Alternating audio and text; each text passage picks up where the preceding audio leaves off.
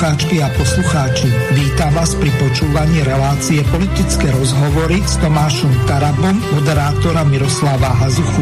Počúvate pravidelnú reláciu o aktuálnych udalostiach domácej a zahraničnej politike, ktorá ovplyvňuje naše životy a kultúru občanov Slovenskej republiky.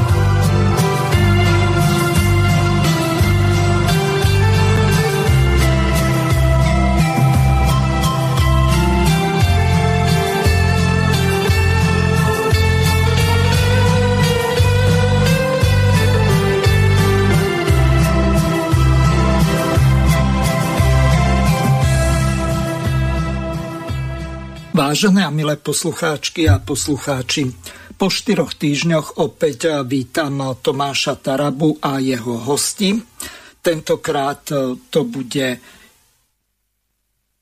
prvýkrát v premiére pani Linda Škriniarová. Príjemný dobrý deň.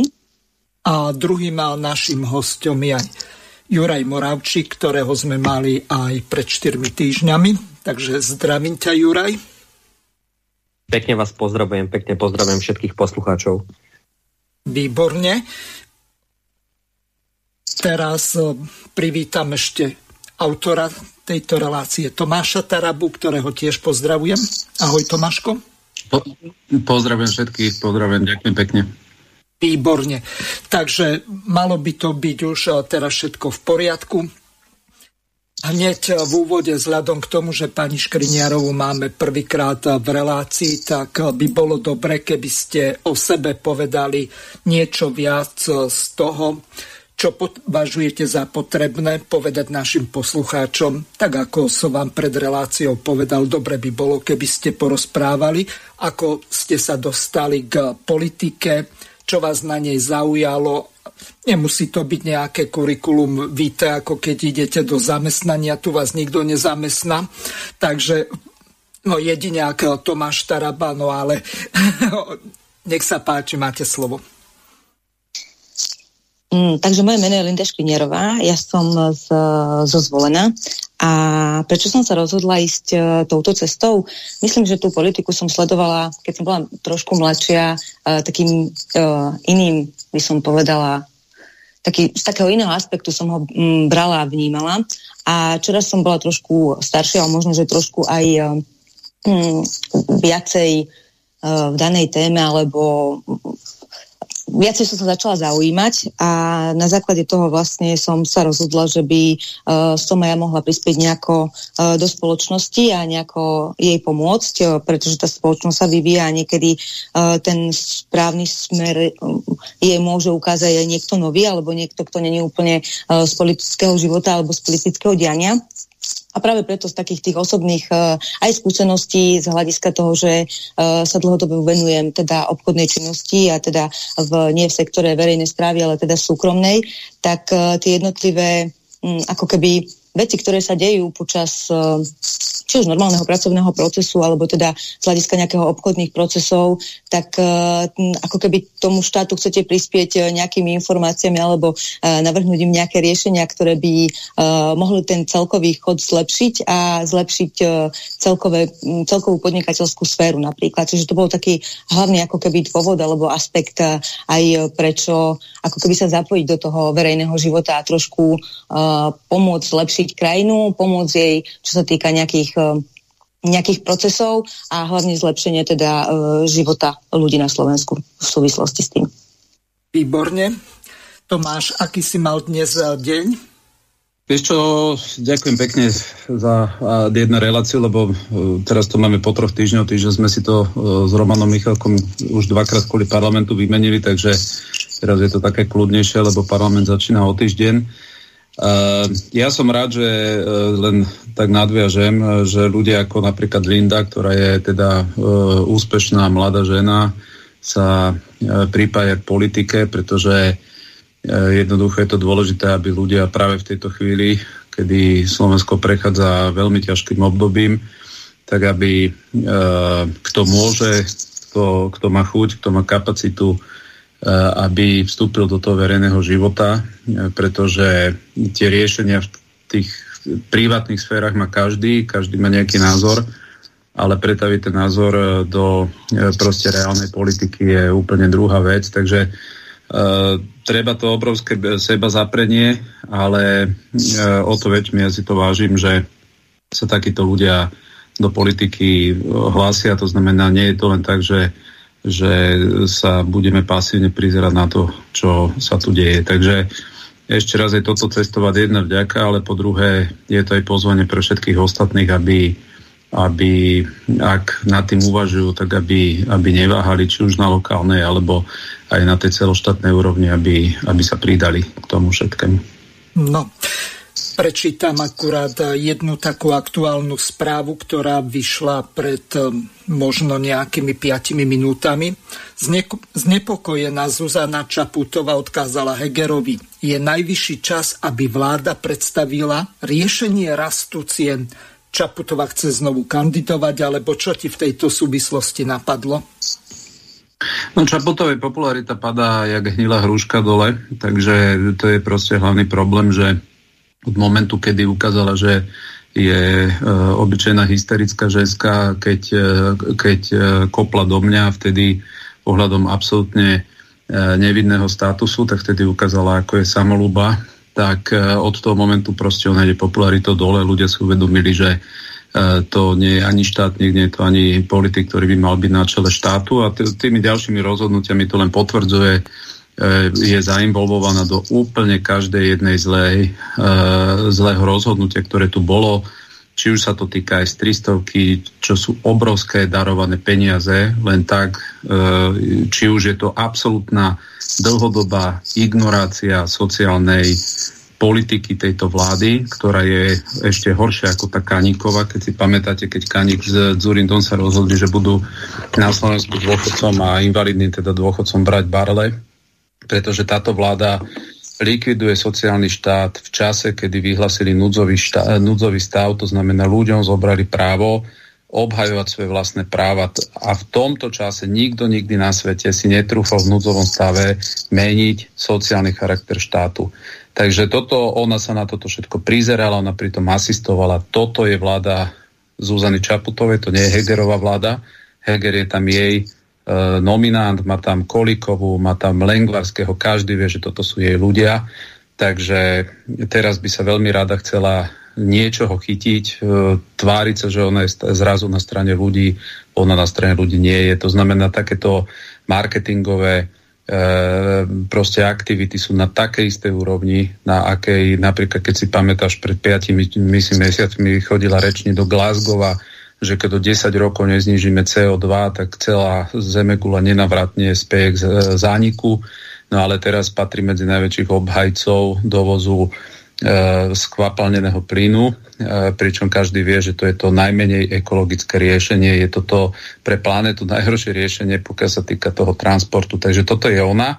No ale pokiaľ ide áno o vývoj inflácie, tá inflácia teda nárast cien, tá, ten nárast cien je tu enormný už dva roky. E, dovolím si citovať e, ekonóma, ktorý je provladný ekonóm, je to Karpíš, ktorý má, ktorý má nedávno minulý týždeň úplne prekvapil svojou, svojou otvorenou, by som povedala, reálnou, reálnym skonštatovaním, že tento nárast cien, čo k dnešnému dňu zaznamenávame, nemá nič s vojnou na Ukrajine, nemá nič s Putinom. Tento nárast cien má dočinenia s tým, že vlády počas covidu sa rozhodli ľudí zavrieť doma na strane jednej a na druhej sa tvárili, že to nestojí žiadne peniaze, pretože tie peniaze si tlačili a tým, že si ich tlačili, tak spravili mega infláciu. Ten druhý účet, ktorý príde, tak ten príde um, predpokladám o mesiac o dva, kedy sa práve ten nárast cien spôsobený tým e, šokom, ktorý spôsobili západní politici ako Čaputová, ako Heger, ktorí chodili po Európe a hovorili, že sa treba odrezať od ropy a plynu. Odrezať sme sa neodrezali, ale jediné, čo spôsobili týmito rečami, že zvýšili rást cien na medzinárodných trhoch, pretože tie medzinárodné trhy začali brať ich slova vážne, že čo ak sa naozaj tá Európa od ropy plynu odreže, No a výsledok je tento. Na tvojom telegramovom kanále, tak celkom dobrá informácia bola. Mne v tej súvislosti napadla tá hláška Boleka Polívku z toho filmu Hoši kurva Gutentag. Čiže proč Irenka? No, Tomáš, ako ty vidíš to, že mladý Šimečka sa stal predsedom progresívneho Slovenska. A čo to bude znamenať pre Slovensko? Pozrime to, my sme, ak si pamätáš, keď ho zvolili za, za podpredsedu Európskeho parlamentu, ja som bol, myslím, v ten deň v tejto tvojej relácii, je to vyhľadateľné. A ja som vtedy povedal, že odporúčam pani Bihariove, aby si zbalila kufre, pretože mladý Šimečka sa nestal podpredseda Európskeho parlamentu, lebo je rozhladený, lebo je vzdelaný, lebo, lebo e, má na to, ale stal sa len preto, lebo mu to vylobovali a vylobovali mu to preto len z jedného jediného dôvodu, lebo chcú vykopnúť pani Bihariovú z predsedkyni Progresívneho Slovenska. Neprešli ani, myslím, 3-4 mesiace a sme tu. E, pani Bihariova teda je vykopnutá ja nepovažoval by, je mi to úplne z pohľadu tej strany jedno, pretože e, nevidím medzi nimi žiaden e, zásadný rozdiel a práve preto, že medzi nimi žiaden rozdiel nie je, tak to považujem za škandál, pretože e, Progresívne Slovensko je strana, ktorá sa tu prezentuje témami ako ženy na prvom mieste, dokonca oni sem prišli s tým, aby mali ženy, ak si to teda pamätáš, hygienické vložky zadarmo, to znamená, toto sú ich agendy. A zrazu oni, ktorí rozprávajú, že treba všade ženy, že treba menšiny podporovať, etnické menšiny, čo je úplne v poriadku, etnické menšiny treba podporovať, aby, aby sa integrovali, aby mali svoje vzory. Ja hovorím dlhodobo, že mne napríklad vadí, že na RTVS za 30 rokov nie je žiaden rómsky hlásateľ alebo hlásateľka, teda nejakého hlavného spravodajstva myslím si, že by za tých 30 rokov, keby hľadali, tak by našli e, nejakú peknú mladú hlásateľku. To znamená, s týmto to je všetko v poriadku. Ale keď to spraví progresívne Slovensko, ktoré má na tomto urobenú agendu, že tu dá chlapčeka, ktorý jediné, čo dosiahol, že je syn Šimečku a ten, a ten Šimečka je tiež syn Šimečku, tak to považujem z tohoto celého kontextu za skôr také proste bizarné. Takže ja len verím tomu, že pani Bihariová, alebo ja som to aj vtedy povedal verejne, tak si moje slova zobrala trochu k srdcu a bola na toto pripravená, lebo to bolo očividné, že to takto dopadne a nie je na to ani dôvod, lebo v tých akože prieskumoch progresívne Slovensko stojí v pohode, podľa tých prieskumov má 8-8,5%, takže oni nemajú žiaden dôvod z tohoto pohľadu ju meniť, len jednoducho z toho, že sa im znelúbila, chceli by tam mať niekoho e, takého, ako je tento mladý pán. A tebe nenapadlo v tejto súvislosti, že oni chcú dosahovať dvojciferný výsledok? Ak sa im máli, tak čo? Ja, Vieš čo, to, vieš, čo to je v poriadku, ale keď si pozrieš celú tú genezu tej strany od Trubana, potom Bihariova, teraz tento, tam nie je absolútna kapacita, aby títo ľudia dotiahli tú stranu na dvojciferný výsledok.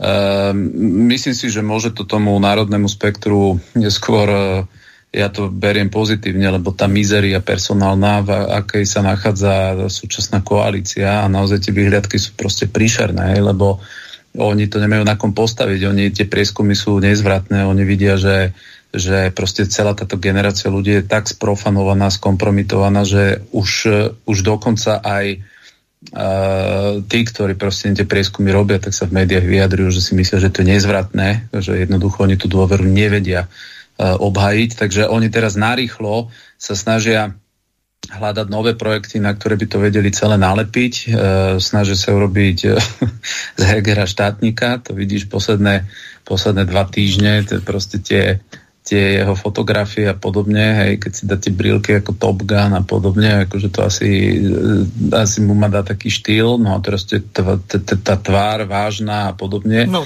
však akože to je, to, to, to proste, Bean. to vidíš, jak Mr. Bean celé, jak to proste, celé, jak to jak to synchronizujú a teraz ti, ti budú dve veci v podstate paralelne budú vymývať ľuďom mozgy teraz, že Heger je štátnik, to máš jednu líniu a druhá línia, že vlastne e, opozícia nechce nič iné, iba vytrhnúť Slovensko z Európskej únie, z NATO a neviem odkiaľ všetko a jednoducho, jednoducho to je civilizačný zápas a proste týmto sa budú snažiť prekryť a jedna tie zločiny, čo tu narobili v oblasti ľudských práv, slobody slova a podobne, budú sa týmto snažiť zakryť to škandalozne zlyhanie vo všetkých kľúčových oblastiach, na ktoré štát má zmysel, aby fungoval, to znamená zdravotníctvo, to znamená sociálna politika, toto všetko, proste oni sa nemajú čím pochváliť a to už, že nejaká Čaputová, ktorá je proste ich patronom, že nejaká Čaputová sa ide na nich robiť kampaň,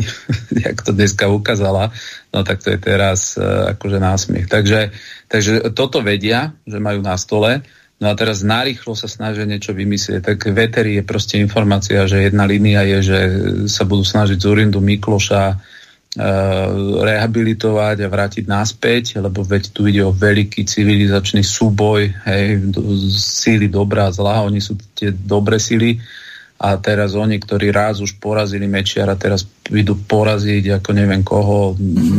Django na, sa vracia a ešte plus Nicholsonová sa vyjadrila, že sa k ním pridáva, tak to bude úžasná sila. Ja, Nicholsonová, Korčok tam má ísť, aj, Korčok má hodiť, e, Korčok má má povedať, že odchádza od, e, Sulika. od Sulika z toho dôvodu, že mal zlé vyjadrenia pri Ukrajine. Hej, to znamená, že tam bude taká, takáto agenda.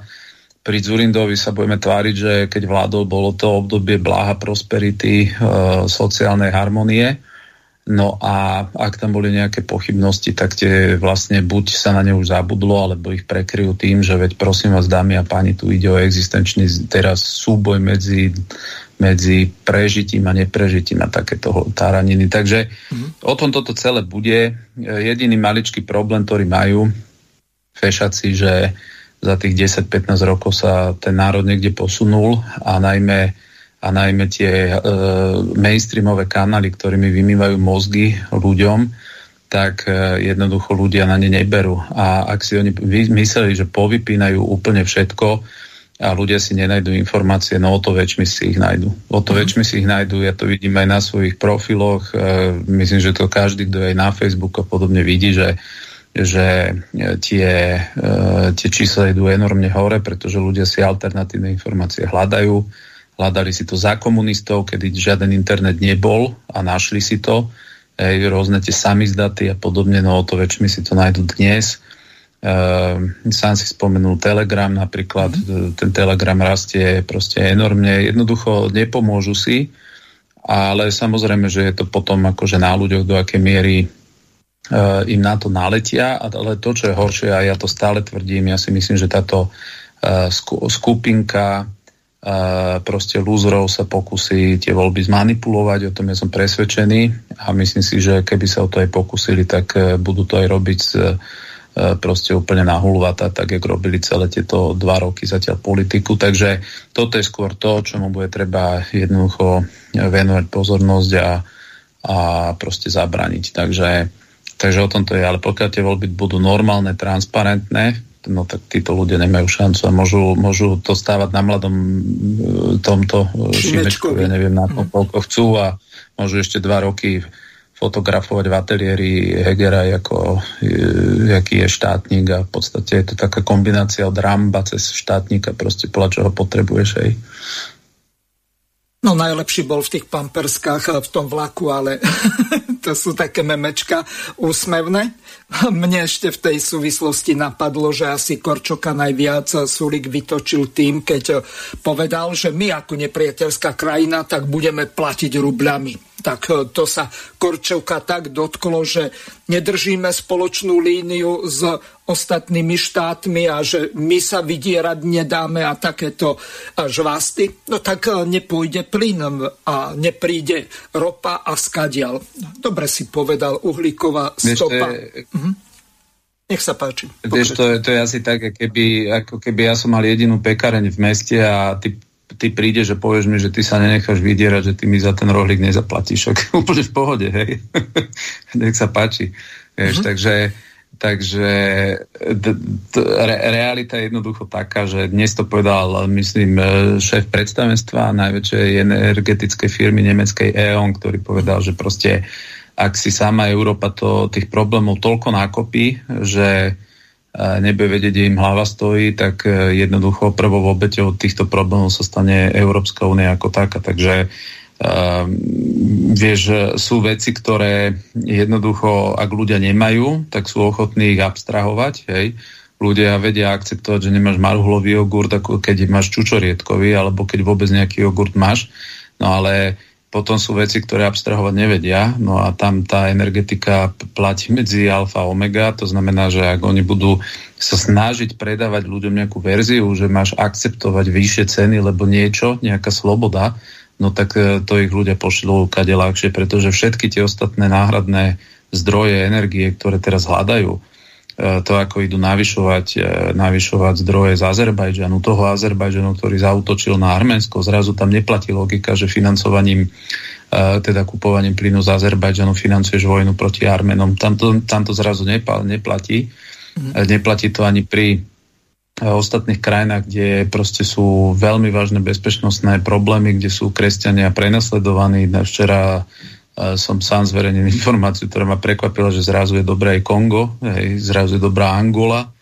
To, takže toto sú všetko, všetko také podivné veci, takže toto im ľudia nezožerú, keď to tak ľudovo poviem, že máš povedať, že, že táto krajina je zlá, ale všetky tie ostatné krajiny, ktoré sú veľmi podobné, tak, e, tak tie sú dobré. Hej, to logiku ľuďom dávať nebude a ja hovorím jedno, mne je úplne jedno, odkiaľ tá ropa plyn je, úplne jedno, my tu ropu a plyn nekupujeme, lebo by sme chceli niekomu uh, podporovať jeho videnie sveta, my to kupujeme preto, lebo to potrebujeme a jedine, čo ma pri rope a plyne zaujíma je, koľko stojí a, a že či ho je dostatok z toho zdroja.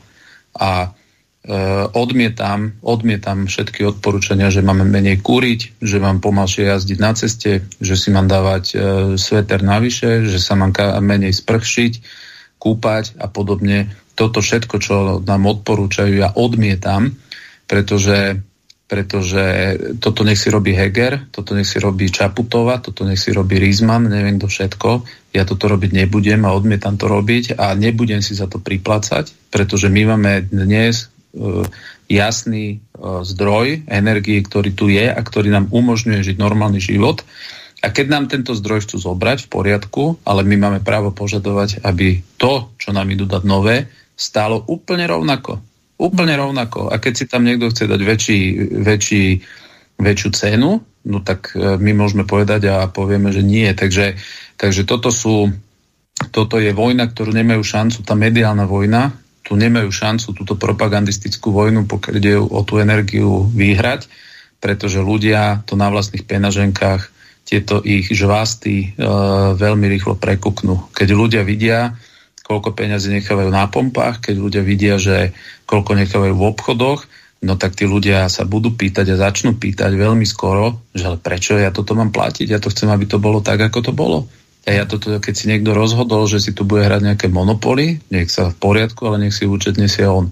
Takže ja aj toto cestou ľudí vystrahám, nikdy na toto, nikdy na toto si nezvyknime, že si tu nejaká malá skupinka lúzrov okolo Hegera povie, že Slováci vybavil som vám drahšie paliva. My sme nikomu nedali mandát, aby nám vybavoval drahšie paliva. My chceme, aby tie paliva stali koľko stáli a pokiaľ nám niekto chce dať iný zdroj, poriadku, ale my nebudeme akceptovať vyššie ceny. Bodka. A v politike to takto jednoducho, ako to je, tak to budem hovoriť. A čím viac to ľudia budú hovoriť, tak tým menej bude môcť sa pýtať Čaputova, že kedy vláda začne niečo robiť s infláciou. Pretože tú infláciu spôsobil Heger s Čaputovou tým, čím som povedal. Takže, takže toto je proste moje videnie a nevidím v tom nič komplikované a o to väčšmi, že myslím si, že, že tí, ktorí toto rozprávajú, tak uh, nám ukázali v minulosti, kde je ten ich morálny kompas, keď sa neozvali ani pri iných konfliktoch a zrazu vtedy ich nemali potrebu riešiť uh, alebo bojkotovať nejaké tovary z tých krajín, ktoré v tých konfliktoch boli. Posledná poznámka na túto tému. Neviem, do akej miery sleduješ aktuálny kurz rubľa, keď sme hovorili o tom v súvislosti so Sulikom.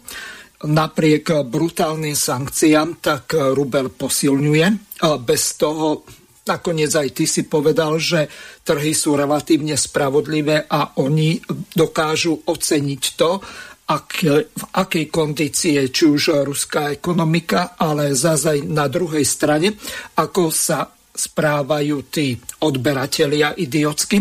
No a momentálne je to na takej úrovni, že paradoxne rubel výrazne posilnil a boli už ceny také, že za 1 euro sa dalo kúpiť 100 rublov, čiže, alebo 94 dolárov. Čiže toto je niečo také, s čím zrejme mnohí ekonomovia vôbec nepočítali. A druhá veľmi dôležitá poznámka v tejto veci, že Rusy budú umelo navyšovať.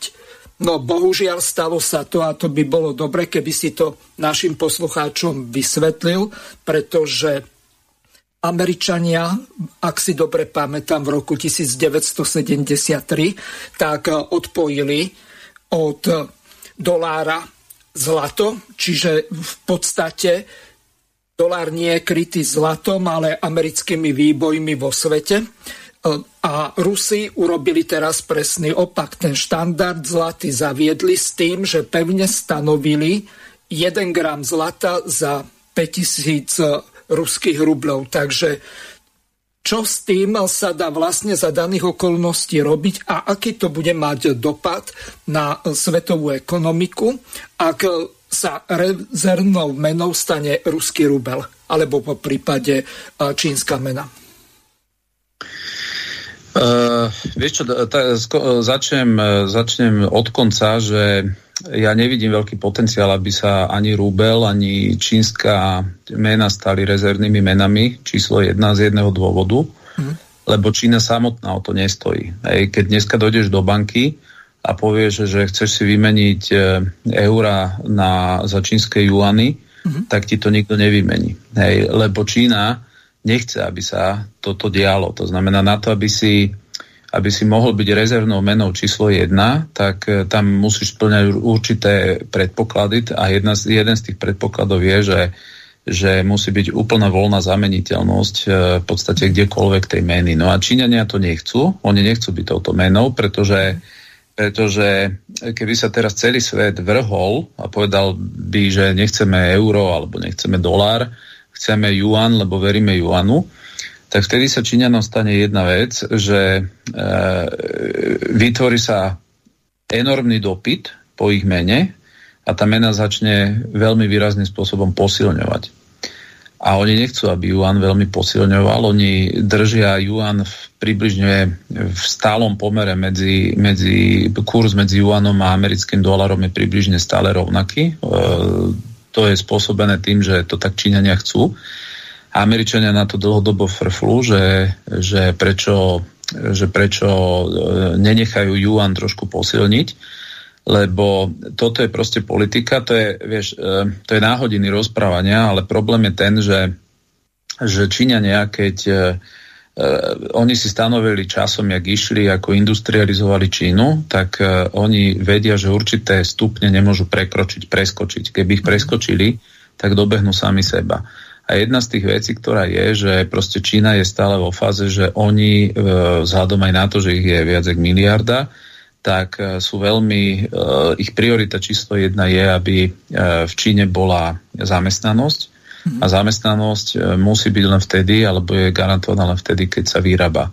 A na to, aby si vyrábal, tak ty potrebuješ dve veci. Poprvé mať silný vnútorný dopyt, tam Čína začína mať predpoklad, hej, že vie sama, Číňania sami sebe vedia predstavovať dopyt, lenže ešte stále platí, že tá schopnosť v Číne je niekoľko násobne nižšia, alebo ten vidiek čínsky, e, to nie sú tie mesta, ktoré vidíme, aj ten mm. čínsky vidiek je predsa len stále chudobný. No a Číňania sú odkazaní stále na export svojich produktov do Európy a do Spojených štátov amerických e, ako medzi hlavné odbytiska.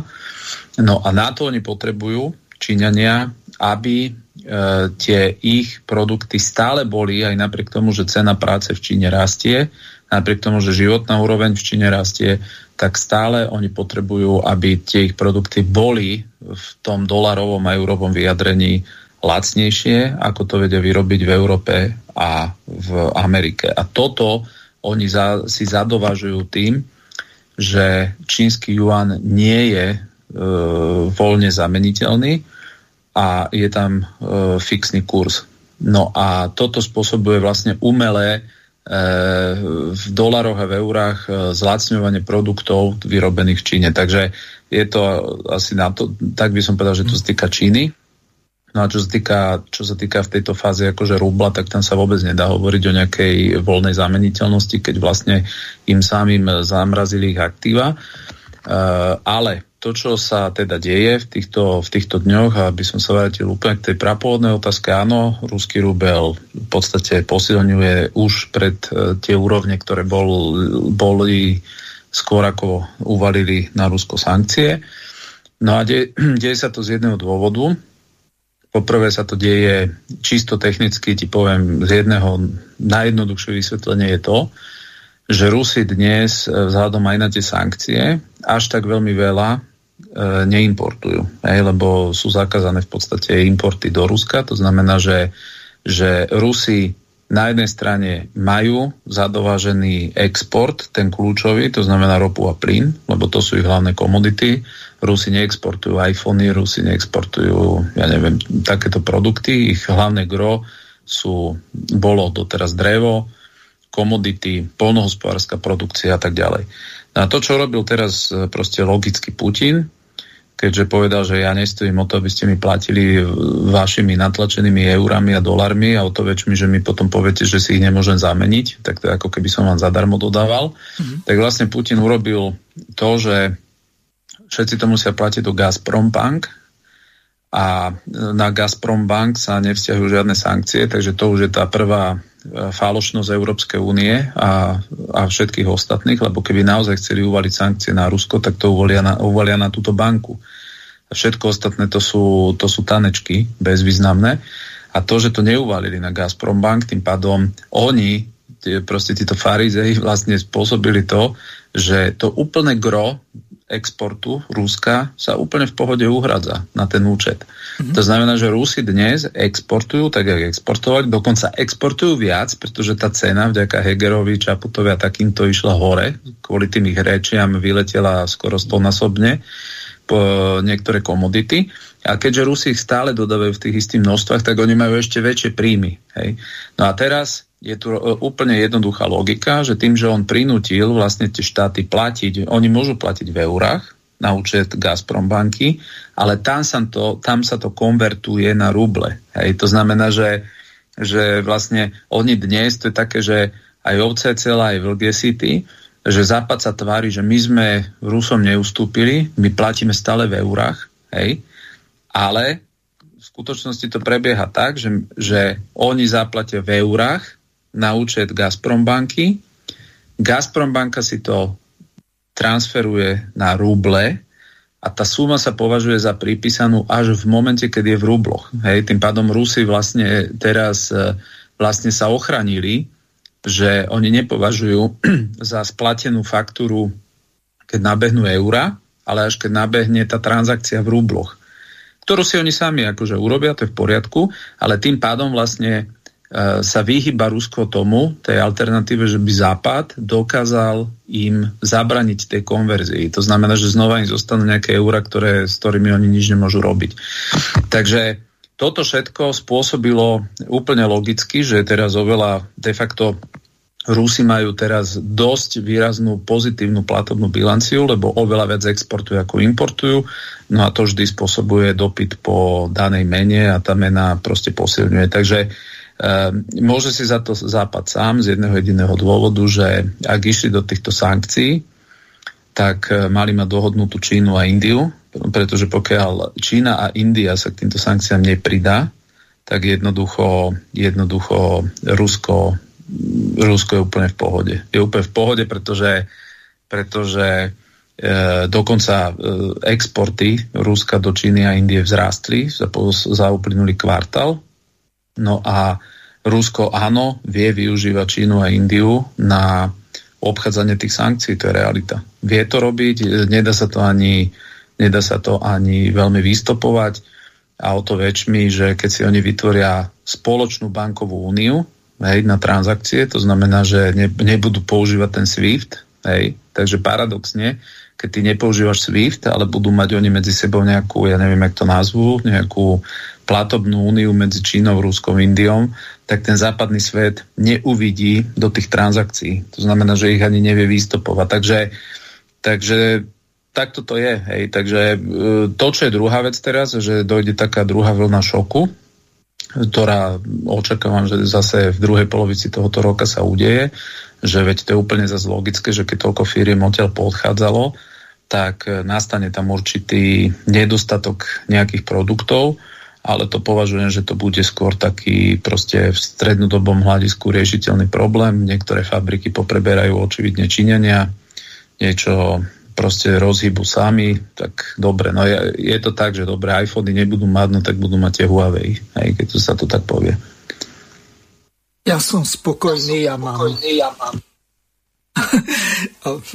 tiež eh, čínsky mobil, ale o tom som nechcel hovoriť vzhľadom k tomu, že mám tu pripravené nejaké ukážky, tak eh, Pripomeniem našim poslucháčom, že Tomáš Taraba nebude sám seba komentovať. Mal si jedno také celkom dobré e, video, kde si sa vyjadroval k tomu, akí sú pometení alebo ako krížovo klamu naši čelní ústavní činitelia. Tak si to prehráme a potom ešte prehrám e, jednu takú ukážku z Primy News od politického geografa Báru, kde sa vyjadroval k tomu, o čom naša stena vláda veľmi vážne pochybuje. Cestujem Slovenskom a počúvam rádio a nedá mi okomentovať e, logické myslenie najvyšších ústavných činiteľov na Slovensku. E, veľmi krátko chcem len poukázať na to, akú nekoherentnosť sú schopní vyprodukovať tí, ktorí riadia Slovensko. Zuzana Čaputová povedala dva dní dozadu, že je jasné, že Rusko nemá šancu dobiť Ukrajinu ani tam mať nejakú dlhodobú prítomnosť. Takže to povedala prezidentka republiky, ktorá logicky má mať najlepšie informácie. Eduard Heger v ten istý deň povedal, že Slovensko po dobití Ukrajiny je druhé na rade. A do toho všetci už dnes počujeme, ako Remišove je jasné, že e, Rusko, e, keď nápadne Slovensko, príde až po Liptovský Mikuláš. A minister obrany Naď na otázku, že či sa nebojí, že by Rusko e, nejak zautočilo na nejaký konvoj e, Severoatlantickej aliancie, povedalo, že Rusko si nikdy nedovolí vypaliť jednu jedinú gulku na e, NATO. To znamená, takýto guláš, takýto guláš nie je schopný urobiť nikto príčetný v západnej e, demokracii, čo dokázali urobiť títo štyria, pretože ak má pravdu Čaputová, nemôže mať pravdu Heger ak má pravdu Heger, nemôže mať pravdu Čaputová. To sú pritom dvaja ústavní činiteľia, ktorí by mali mať ten istý uh, t- rozsah informácií. A keď Remišová vie, že Rusko chce napadnúť krajinu NATO a prísť až po Liptovský Mikuláš, tak je to v úplnom rozpore s tvrdeniami ministra obrany, že Rusko si nikdy v živote nedovolí vypaliť jednu jedinú gulku na konvoj NATO. Tak keď si nedovolí Rusko vypaliť jednu jedinú gulku na konvoj NATO, na území Ukrajiny, ako môže podľa Remišovej potom úplne v pohode niekto napadnúť členskú krajinu NATO a prísť po Liptovský Mikuláš. Len na tomto chcem ukázať, každý, kto v živote pracujete, tak musíte používať základné logické myslenie, pretože inak by ste nevedeli e, proste podať žiaden výkon. E, naozaj to, čo nám dnes e, vládne, to je jedno, jedna skupinka slaboduchých ľudí, ktorí nedokážu ani používať rozum na úrovni materskej škôlky. A teraz tá druhá otázka a zvuková ukážka, ktorá sa týka zostrelenia vojenského lietadla Ruskou federáciou. A jak se mění strategie ruské armády? To teď ve druhé části Partie Plus proberu s politickým geografem Vladimírem Bárem. Dobrý den. Dobrý den. Ukrajinská vláda se na východě země připravuje na mohutnou ruskou ofenzivu. Jakou strategii lze tedy od ruské armády v těch příštích dnech očekávat? No co může Ukrajina dělat? Jenom se bránit a očekávat, že dojdou nějaké další zbraně. To jsme tady slyšeli, že potřebují těžké zbraně, kterými by mohli ruský postup eh, zastavit.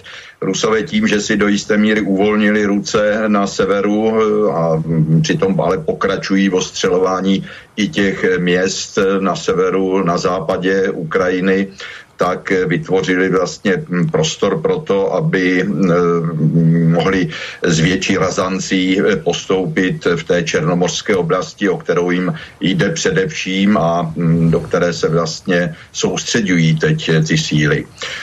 E, osobně si myslím, že je to situace, kdy Ukrajina už začíná tahat za kratší konec, což není zrovna příznivý stav.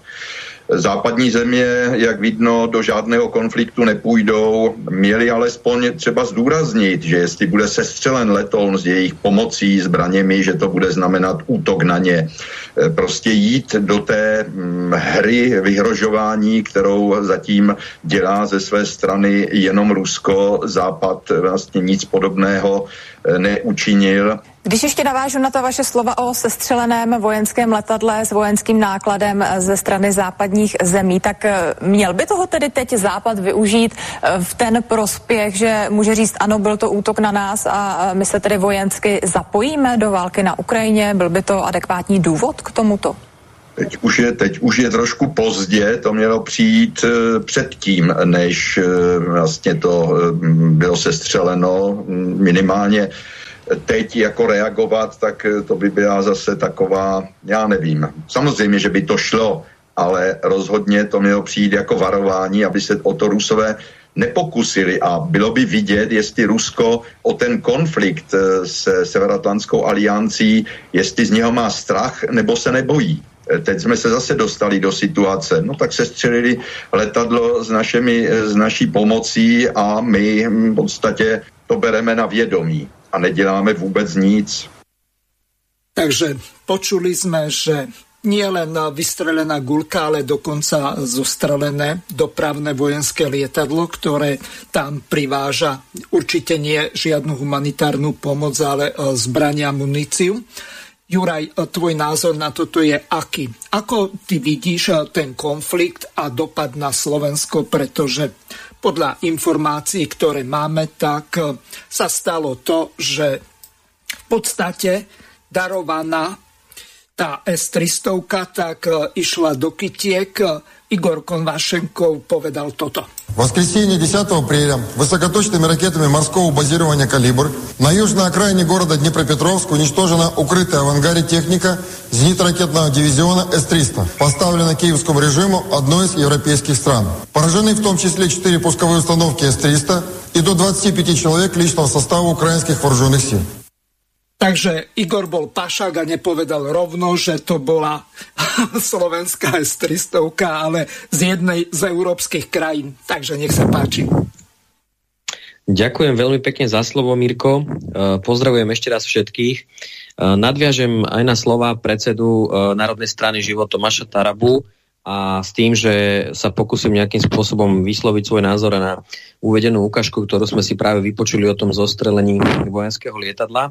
V podstate z tohto celého je vidieť z toho postoja čelných lídrov, predstaviteľov Uh, predstaviteľov e, Európskej únie tá dvojtvárnosť a to farizejstvo. To farizejstvo a dvojtvárnosť sa črta aj z, z vyjadrenia, teda z konaní s Čínou našich predstaviteľov zo strany Eduarda Hegera a ďalších, ktorí si jednoducho chcú len vytlkať politický marketing a po, ťažiť vlastne zo strachu ľudí.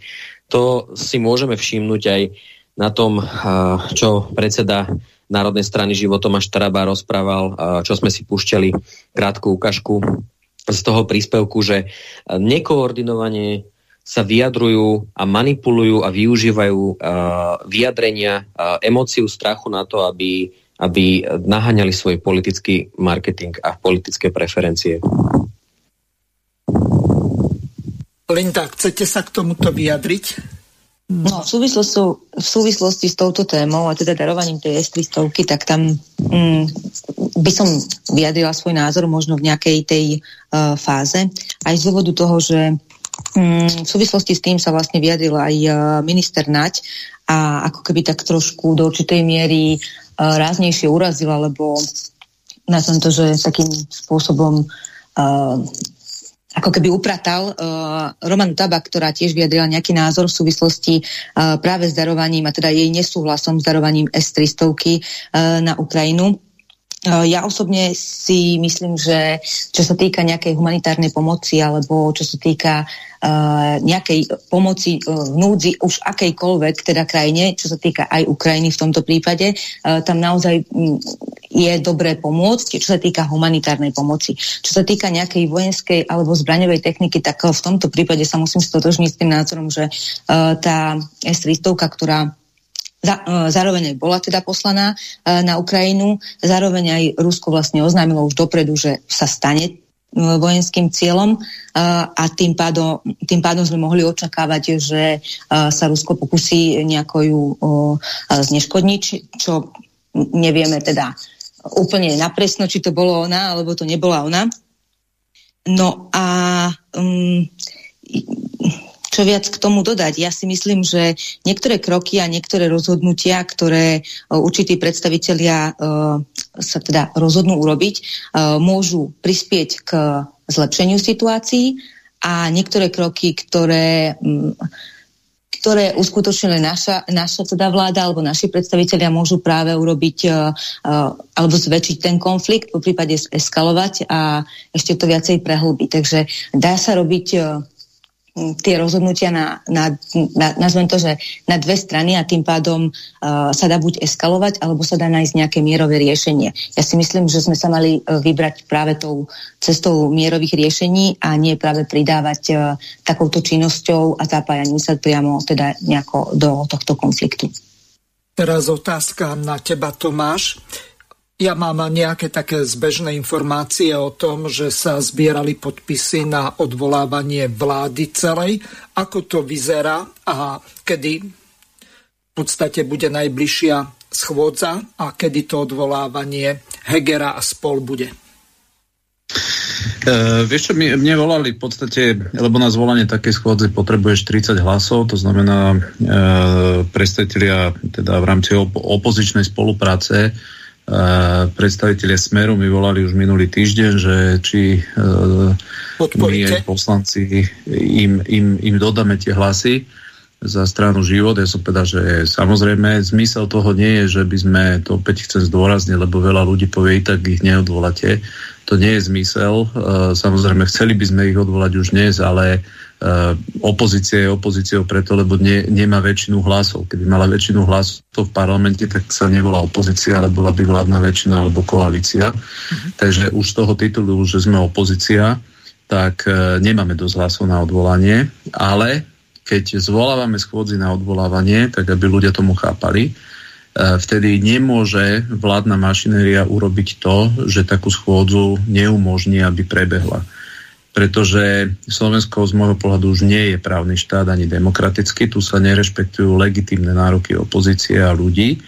A práve preto my sa musíme uchylovať k tomu, že ak chceme, aby prebehla určitá debata na určité témy, tak e, keď zvoláme mimoriadnu parlamentnú schôdzu, tak oni nám ju nikdy neotvoria, lebo jednoducho oni sú arogantní, uh, oni, sú, oni, sú, oni majú úplne ľudovo povedané občanov Slovenskej republiky v páži a práve preto oni nedajú nikdy hlasy na to, aby opozícia mala právo rokovať o akékoľvek téme. Jediné, kedy to je možné a kedy nevedia takú schôdzu zablokovať, je, keď sa zvolá odvolávanie e, ministra alebo odvolávanie vlády. No a poprvé, my to robíme vždy preto, keď je naozaj na stole určitý neobhajiteľný problém a myslím si, že to, čo spravil Heger s Náďom, ako klamali do úst ľuďom, občanom Slovenskej republiky, že nič nejdu niekam darovať a oni ich zavadzali a klamali. Tí ľudia stratili poslednú legitimitu, aby zastávali vládne funkcie, pretože podvodníkov a klamarov na funkciách nestrpí nikto. Oni nemali povinnosť ľuďom povedať pravdu, ale nemohli im nikdy klamať. A to, čo urobili, je, že oni v priamom prenose pohrdli týmito ľuďmi. A vláda, ktorá klame vlastných občanov, tá nemá žiadnu legitimitu zastávať funkciu. Takže to je prvý dôvod. na to, prečo zvolávame túto schôdzu, aby Heger musel pred kamerami vysvetliť, z akého dôvodu vykonáva svoju funkciu tak, že sa rozhodol v priamom prenose klamať občanov Slovenskej republiky, ktorí nie sú jeho vázalmi, ale ktorí sú jeho, ktorý, on je ich zamestnancom. Takže to je poprvé. Po druhé, e, celý systém darovania S-300 je v kontexte toho, čo počúvame, že e, mal e, systém z jednej z európskych krajín, pričom neexistuje veľa informácií z ktorých iných, by to mohlo byť, mal byť vyhodený do vzduchu, myslím, do 48 hodín. E, mimochodom, pri tom, e, pri tom útoku bolo zabitých 25 ľudí, ano. Takže z tohoto dôvodu sa dnes dá povedať, že celý ten Hegerov systém nezachránil, ak teda to tak je, tak... Nie, zabil 25 nikoho, ľudí zbytočne. Nezachránil nikoho, ale stál 25 ľudí život. To je druhá vec. Tretia vec, tento systém, že bol darovaný, nazývam krádežou storočia, pretože na jednej strane počúvame tie talafatky o tom, ako Slovensko je e, v bezprostrednom e, vojenskom ohrození.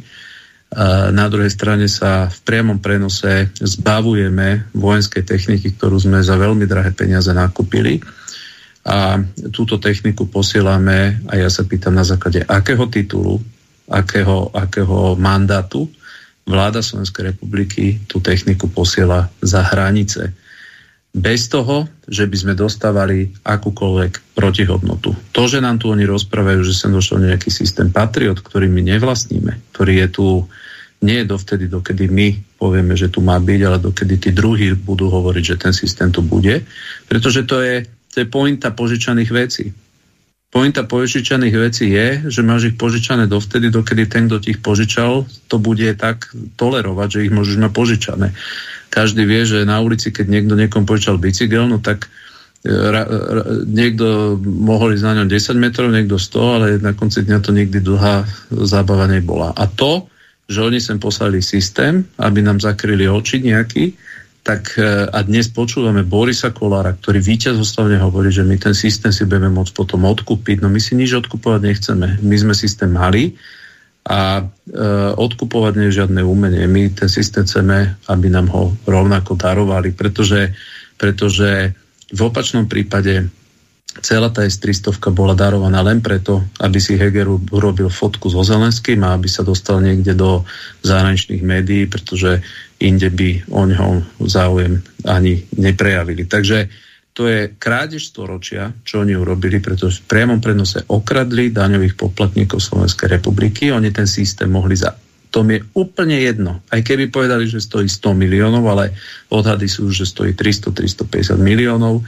Oni tie peniaze mohli okamžite, okamžite spenažiť, mohli ľuďom, ktorí sú v štrajkových pohotovostiach, ako sú lekári, ako sú ostatné odbory, ktoré sa do štrajkovej pohotovosti chystajú, mohli okamžite dať peniaze na kompenzáciu toho, teda čo velice vyplakáva Čaputová, že vláda neprestavila žiadne riešenia na zastavenie cien No ako a z čoho ich mala, keď všetko dnes oni dávajú na Ukrajinu, všetky peniaze, nemáme víkend, kedy by sme nepočuli, že tu za 50 miliónov, tu za 100 miliónov a podobne, najnovšie eurofondy za 530 miliónov.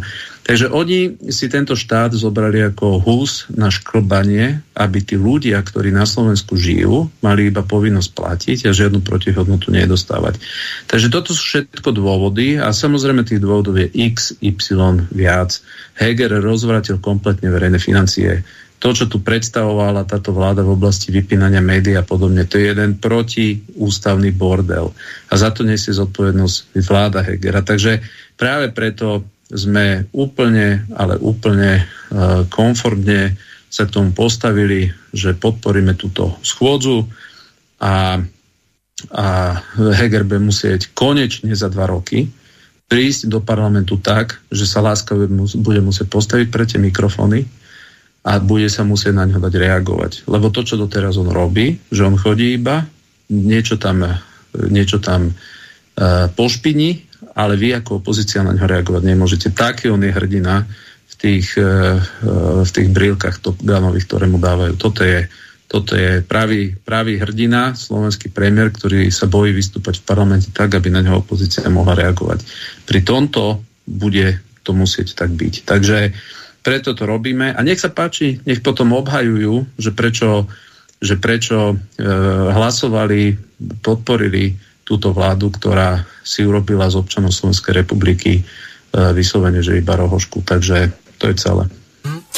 Nie je to celé, lebo v podstate republikáni podali, ale nie americké, ale tí e, slovenskí od Uhríka, trestné oznámenie na generálnu prokuratúru na týchto členov vlády čo vlastne okrem nejakej e, politickej propagandy od toho očakávaš, pretože tu je evidentné, že došlo k defraudácii majetku v správe, ktorý majú v podstate vládni činitelia od slovenských občanov na to určité obdobie.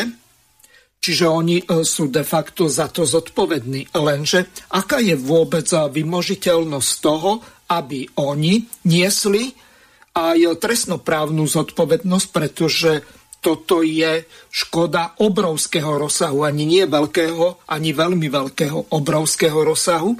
A v podstate, keby ich aj zavreli na doživotie a keby ich dali aj do uranových baní, tak oni tých 350 miliónov nikdy neodrobia.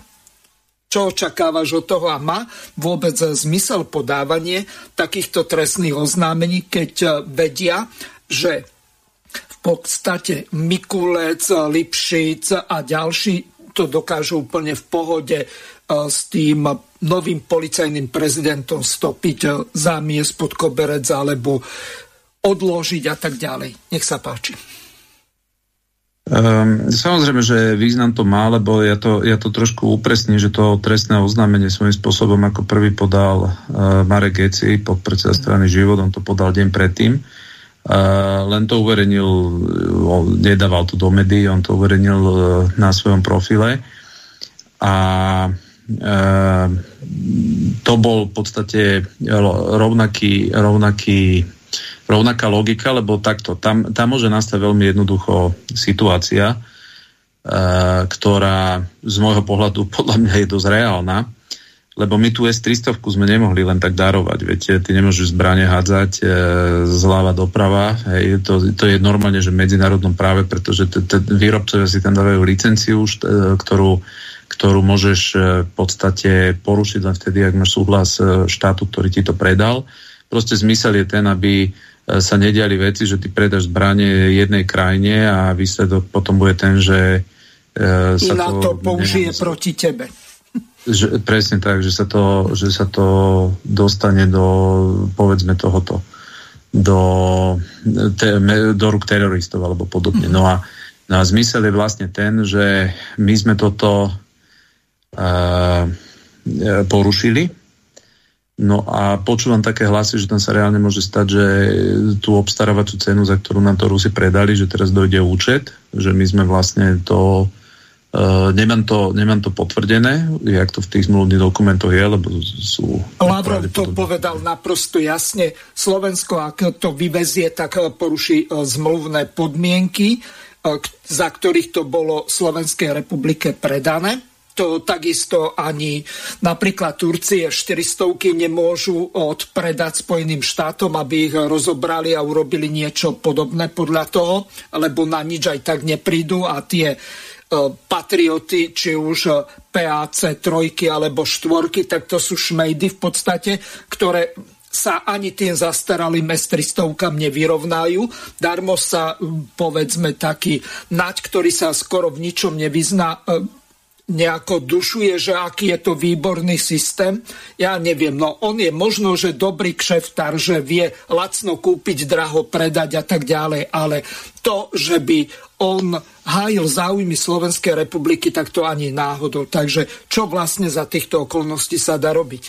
Keď nám naozaj príde účet za to, že my sme flagrantným spôsobom porušili e, tie zmluvné podmienky a oni nám, povedzme, za tú cenu zoberú nejaký majetok alebo nám nezaplatia za nejaký tovar alebo niečo podobné. No, no a to, to potom ale bude tá realita, ktorá je naozaj, že potom zločin pri správe cudzieho majetku, pretože, e, pretože táto vláda má, vyhlasila de facto núdzový stav alebo krizovú situáciu na to, aby urýchleným spôsobom vedela zabezpečiť e, e, bezpečnosť, e, ochranu občanov Slovenskej republiky.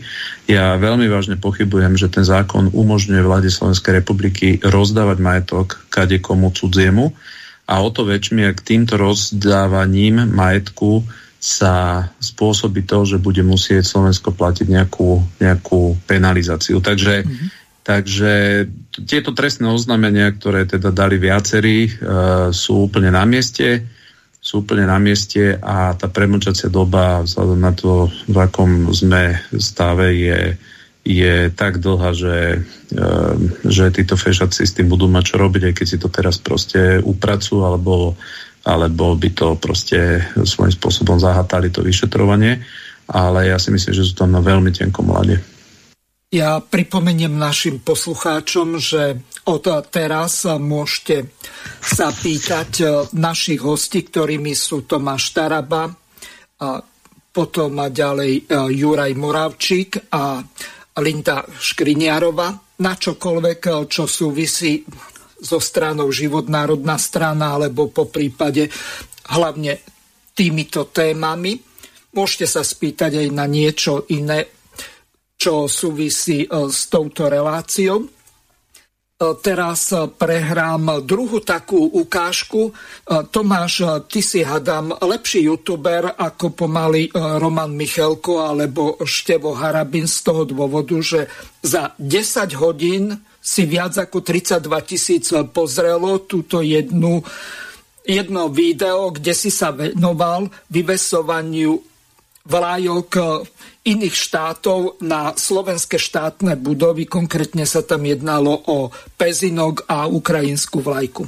Taký malý detail vám chcem ukázať. Nachádzam sa pred nemocnicou, Pinelovou nemocnicou v Pezinku a tu na vidíte, že je jedna zástava tuto a tá zástava je ukrajinská. Ani naľavo, ani napravo nevidieť žiadnu zastavu Slovenskej republiky, žiaden štátny symbol Slovenskej republiky. Uh, som prekvapený, že medzi nami existujú ľudia, ktorí uh, úplne v pohode vyvesia zástavu cudzieho štátu, lebo to tak cítia, ale necítia potrebu popri tej zástave vyvesiť zástavu štátu, na ktorého území sa táto budova nachádza. Táto budova je napojená ako zariadenie, ako zdravotnícke zariadenie na finančné zdroje Slovenskej republiky a to sa berie zrejme ako len tak, za nejakú samozrejmosť, lenže to samozrejmosť nie je. A práve preto prídem s návrhom zákona, aby tento trend, ktorý niekde e, je dosť rozšírený a vo veľkej miere s ním prišla e, pani Patakiová, ombudsmanka, ktorá, ktorá veľmi rada vyvesovala dúhové zástavy na štátnu budovu, aj keď dúhová zástava nie je štátny symbol Slovenskej republiky, tak práve preto, aby sme chránili identitu Slovenskej republiky, pričom štátne symboly k nej patria, navrhne zákon, podľa ktorého toto už možné nebude. Ak niekto si bude chcieť vyvesiť zástavu akéhokoľvek iného štátu, alebo ako, alebo ako e, sa rozhodla Patakiova nejakej ideológie, ktorá nemá so Slovenskou republikou nič spoločné, tak poprvé bude tam musieť ako prvé viať zástava Slovenskej republiky a po druhé určité vlajky, určité symboly, ktoré nemajú nič so štátnosťou ani našou, ani niekoho iného na štátnych budovách by viať nemali vôbec. Takže na budúcu schôdzu takýto zákon príde a som veľmi zvedavý, kto ako za ňu bude hlasovať. Takže toľko Tomáš Taraba. Pripomeniem telefónne číslo do štúdia plus 421 910 473 440. Môžete využiť aj sociálne siete, najznámejšie, Telegram, Signál, WhatsApp, Viber. Pokiaľ zavoláte tak a nebude prehrávaná nejaká zvuková ukážka, tak vás prepojím do vysielania, pretože vy si toto rádio platíte a máte prednosť. Ja ešte pripomeniem, že pred desiatimi hodinami som napísal, že by som to riešil v ústavnom článku. No, rovno máme Miloša Zverinu, takže vidím, že situácia je taká, že ani nedokončím myšlienku, takže nech sa páči, Miloš, máš slovo. Situácia Takto, Miloš, stiahni si rádio a môžeš hovoriť. Uh, neviem, či ma počujete, môžem? si rádio a môžeš hovoriť. No, takto, počujeme tvoje rádio slobodného vysielača, tak to si vypni a počúvaj priamo cez slúchátko na telefóne. Nech sa páči, môžeš hovoriť. No dobre. Takže e, Miloš nám padol, tak e, dokončím tú e, myšlienku pôvodnú. Ja som do toho komentára napísal to, že možno, že by bolo vhodné to riešiť priamo v ústave, lebo v podstate, no, máme ho späť. Miloš, nech sa páči. Áno, e, dobrý deň, pozdravujem poslucháčov Slobodného vysielača. Ja by som mal teda otázku, alebo možno aj takú prozbu na pána poslanca Tarabu. My ako občianske združenie Slavica z Nitry sme v roku 2018 na národopisnej slávnosti Slovanská Praha 2018 navrhli, aby 22. jún bol pamätný deň genocídy Slovanov. Tam boli prítomné vlastne tri medzinárodné organizácie slovanské. Bol to Slovanský výbor so sídlom v Prahe, bol to Slovanský zväz so sídlom v Moskve a bola to Slovanská rada so sídlom v Kieve. Samozrejme, tento dátum sme vyberali podľa našej také dosť podrobnej analýzy, čo sa týka genocídy Slovanov. No a dospeli sme vlastne k záveru a tam teda to bolo aj jednohlasne odhlasované, že ten 22. jún by bol taký najvhodnejší uh, dátum na, na to, aby sme si pripomenuli genocidu Slovanov, lebo ako vieme, boli napadnutí 22. júna 1941 východní Slovania a ich teda padlo najviac počas Veľkej vlasteneckej alebo druhej svetovej vojny. Samozrejme tých nepravostí voči Slovanom v histórii bolo veľa, ale toto bola taká, že najlepšie zdokumentovaná a bolo tam najviac obetí. No a my sme minulý rok vlastne na základe tohoto aj odhalili prvý pamätník genocídy Slovanov. No a teraz v apríli sme vydali aj knihu Genocída Slovanov, ktorá je teda už k dispozícii na našej stránke slavica.sk. A ja by som sa chcel obrátiť na pána poslanca, že či, či by jeho strana, alebo respektíve on, boli, boli ochotní predložiť do Národnej rady Slovenskej republiky návrh takéhoto pamätného dňa, že teda aj Slovania popri iných národov by si vedeli pripomínať genocídu. Mm-hmm. Ja ešte pripomeniem jednu veľmi dôležitú vec, že my sme na túto tému mali s Milošom asi pred nejakým 3 čtvrte rokom alebo rokom reláciu a Miloš e, už ten návrh má v hrubých rysoch pripravený, takže nemali by ste s tým, pokiaľ prejavíte o to záujem strane Život národná strana, e, veľa roboty, takže Tomáš, budete mať záujem pomôcť eh, Milošovi Zverinovi a hnutiu alebo občianskému združeniu Slávica a ďalším slovanským iniciatívam, ktoré sa snažia o tento pamätný deň.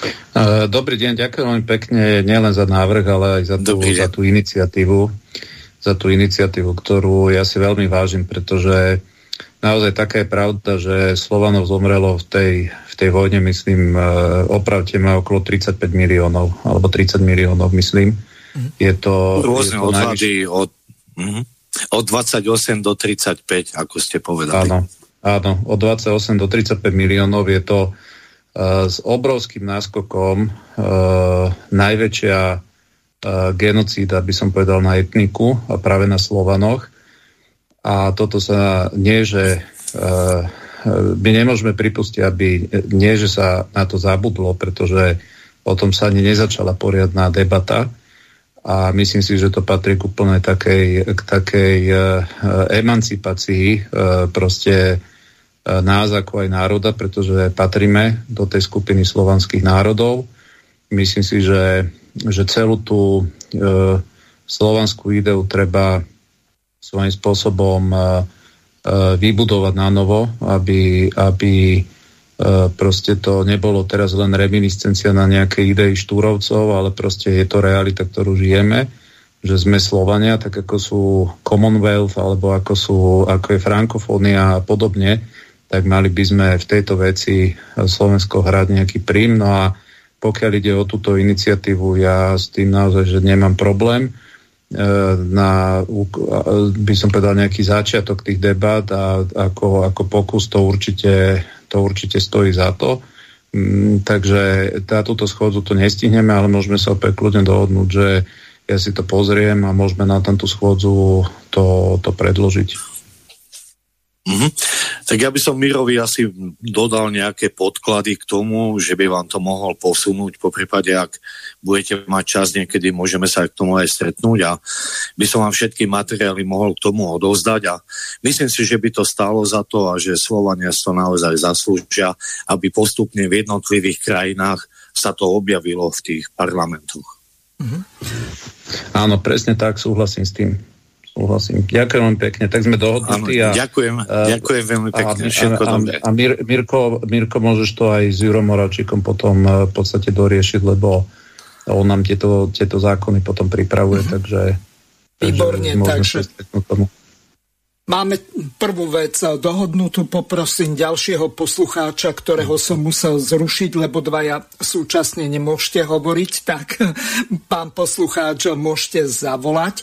Vrátim sa k tomu, o čom som hovoril a kde som sa v podstate zastavil. Aký ten tvoj návrh bude ohľadom toho, zákona, ktorý chceš predložiť ohľadom týchto štátnych symbolov. Nech sa páči.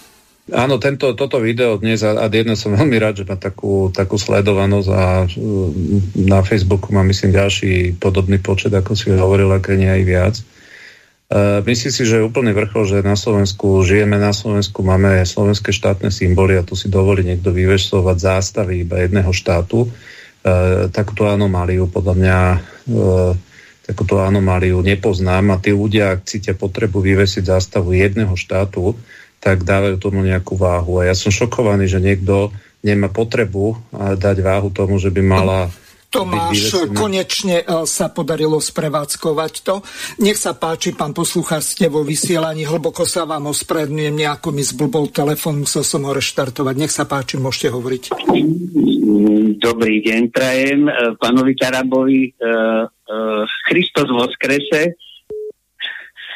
U nás na východe uh, odpoveda sa styl voskres. Uh, takže uh, chcem týmto našim sviatkom uh, vlastne preskočím na vašu tému. Uh, vy ste uh, teda riešili ten problém štátnych symbolov. Ja by som sa chcel uh, opýtať pána poslanca.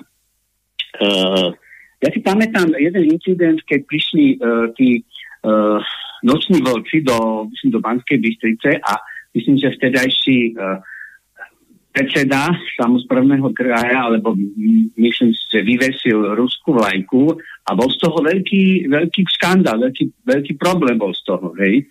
Uh, vtedy sa niečo podobné vlastne udialo. Dnes uh, pre mňa je úplne absurdné, že ja idem po Bratislave, napríklad dnes som bol v starom meste a videl som na radnici teda hej, uh, túto vlajku a uh, keď si niekto v balkóne vyvesí, tak pr- prosím, hej, ja osobne napríklad e, nemám problém. Ja mám čiatku, kde mám na čiatke slovenský znak a na boku mám ruskú vlajku. Hej. Zatiaľ ma nikto na to neupozornil.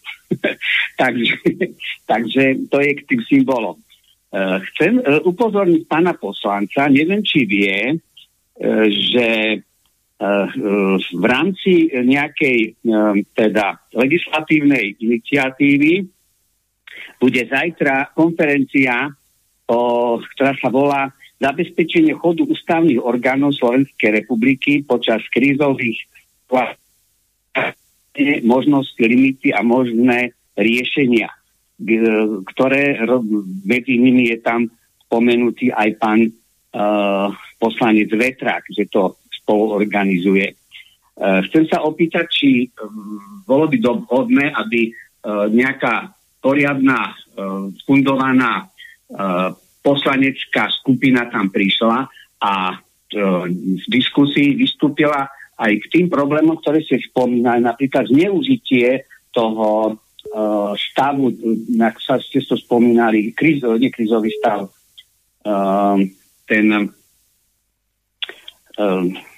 proste, keď bol ten akože COVID, tak sa teda hovorilo o tom, že uh, nepotrebuje sa um, nejaká, nejaké výberové konanie robiť a tak ďalej. A všetko sa vlastne uhráva cez eh, ten, eh, cez ten problematický stav. Chcem sa opýtať, ďalej, neviem, či, či ma počujete. Áno, počujeme ano. vás veľmi dobre už teraz. Dobre, čiže mm, všetko, čo som doteraz povedal, ste mm, počuli. Áno. Áno. Dobre. Takže uh, chcem sa opýtať, že či tam pôjdete, respektíve či nejaký napríklad pán Geca alebo niekto ďalší, teda, že či, uh, teda, lebo tam by bolo vhodné uh, v mnohých veciach sa vyjadriť a uh, upozorniť na, na zneužitie na zneužitie tohto stavu. Hej. No a takú skôr jednoduchú otázku, keď už ste, pán predseda, tam uh, vy máte nejaký svoje sídlo strany, kde oficiálne nejaká, nejakú budovu alebo niečo, kde máte sídlo strany? No, ďakujem pekne za otázky. Uh, samozrejme, že ja veľmi rád prídem, uh, alebo Marek Geci, náš podpredseda, on je právnik, takže buď prídeme obaja, alebo podľa tej, toho zloženia, ktoré tam bude, tak aby sme tam boli prínosom. Uh, pokiaľ ide o tie, naozaj o tie symboly, to, to nie je toto, že ignorancia, viete, lebo uh, ľudia individuálne veď nemajú povinnosť nikto, ne, nemáme to tak zapestované, že by ľudia si dávali vlajky na dvor a podobne ako v niektorých štátoch.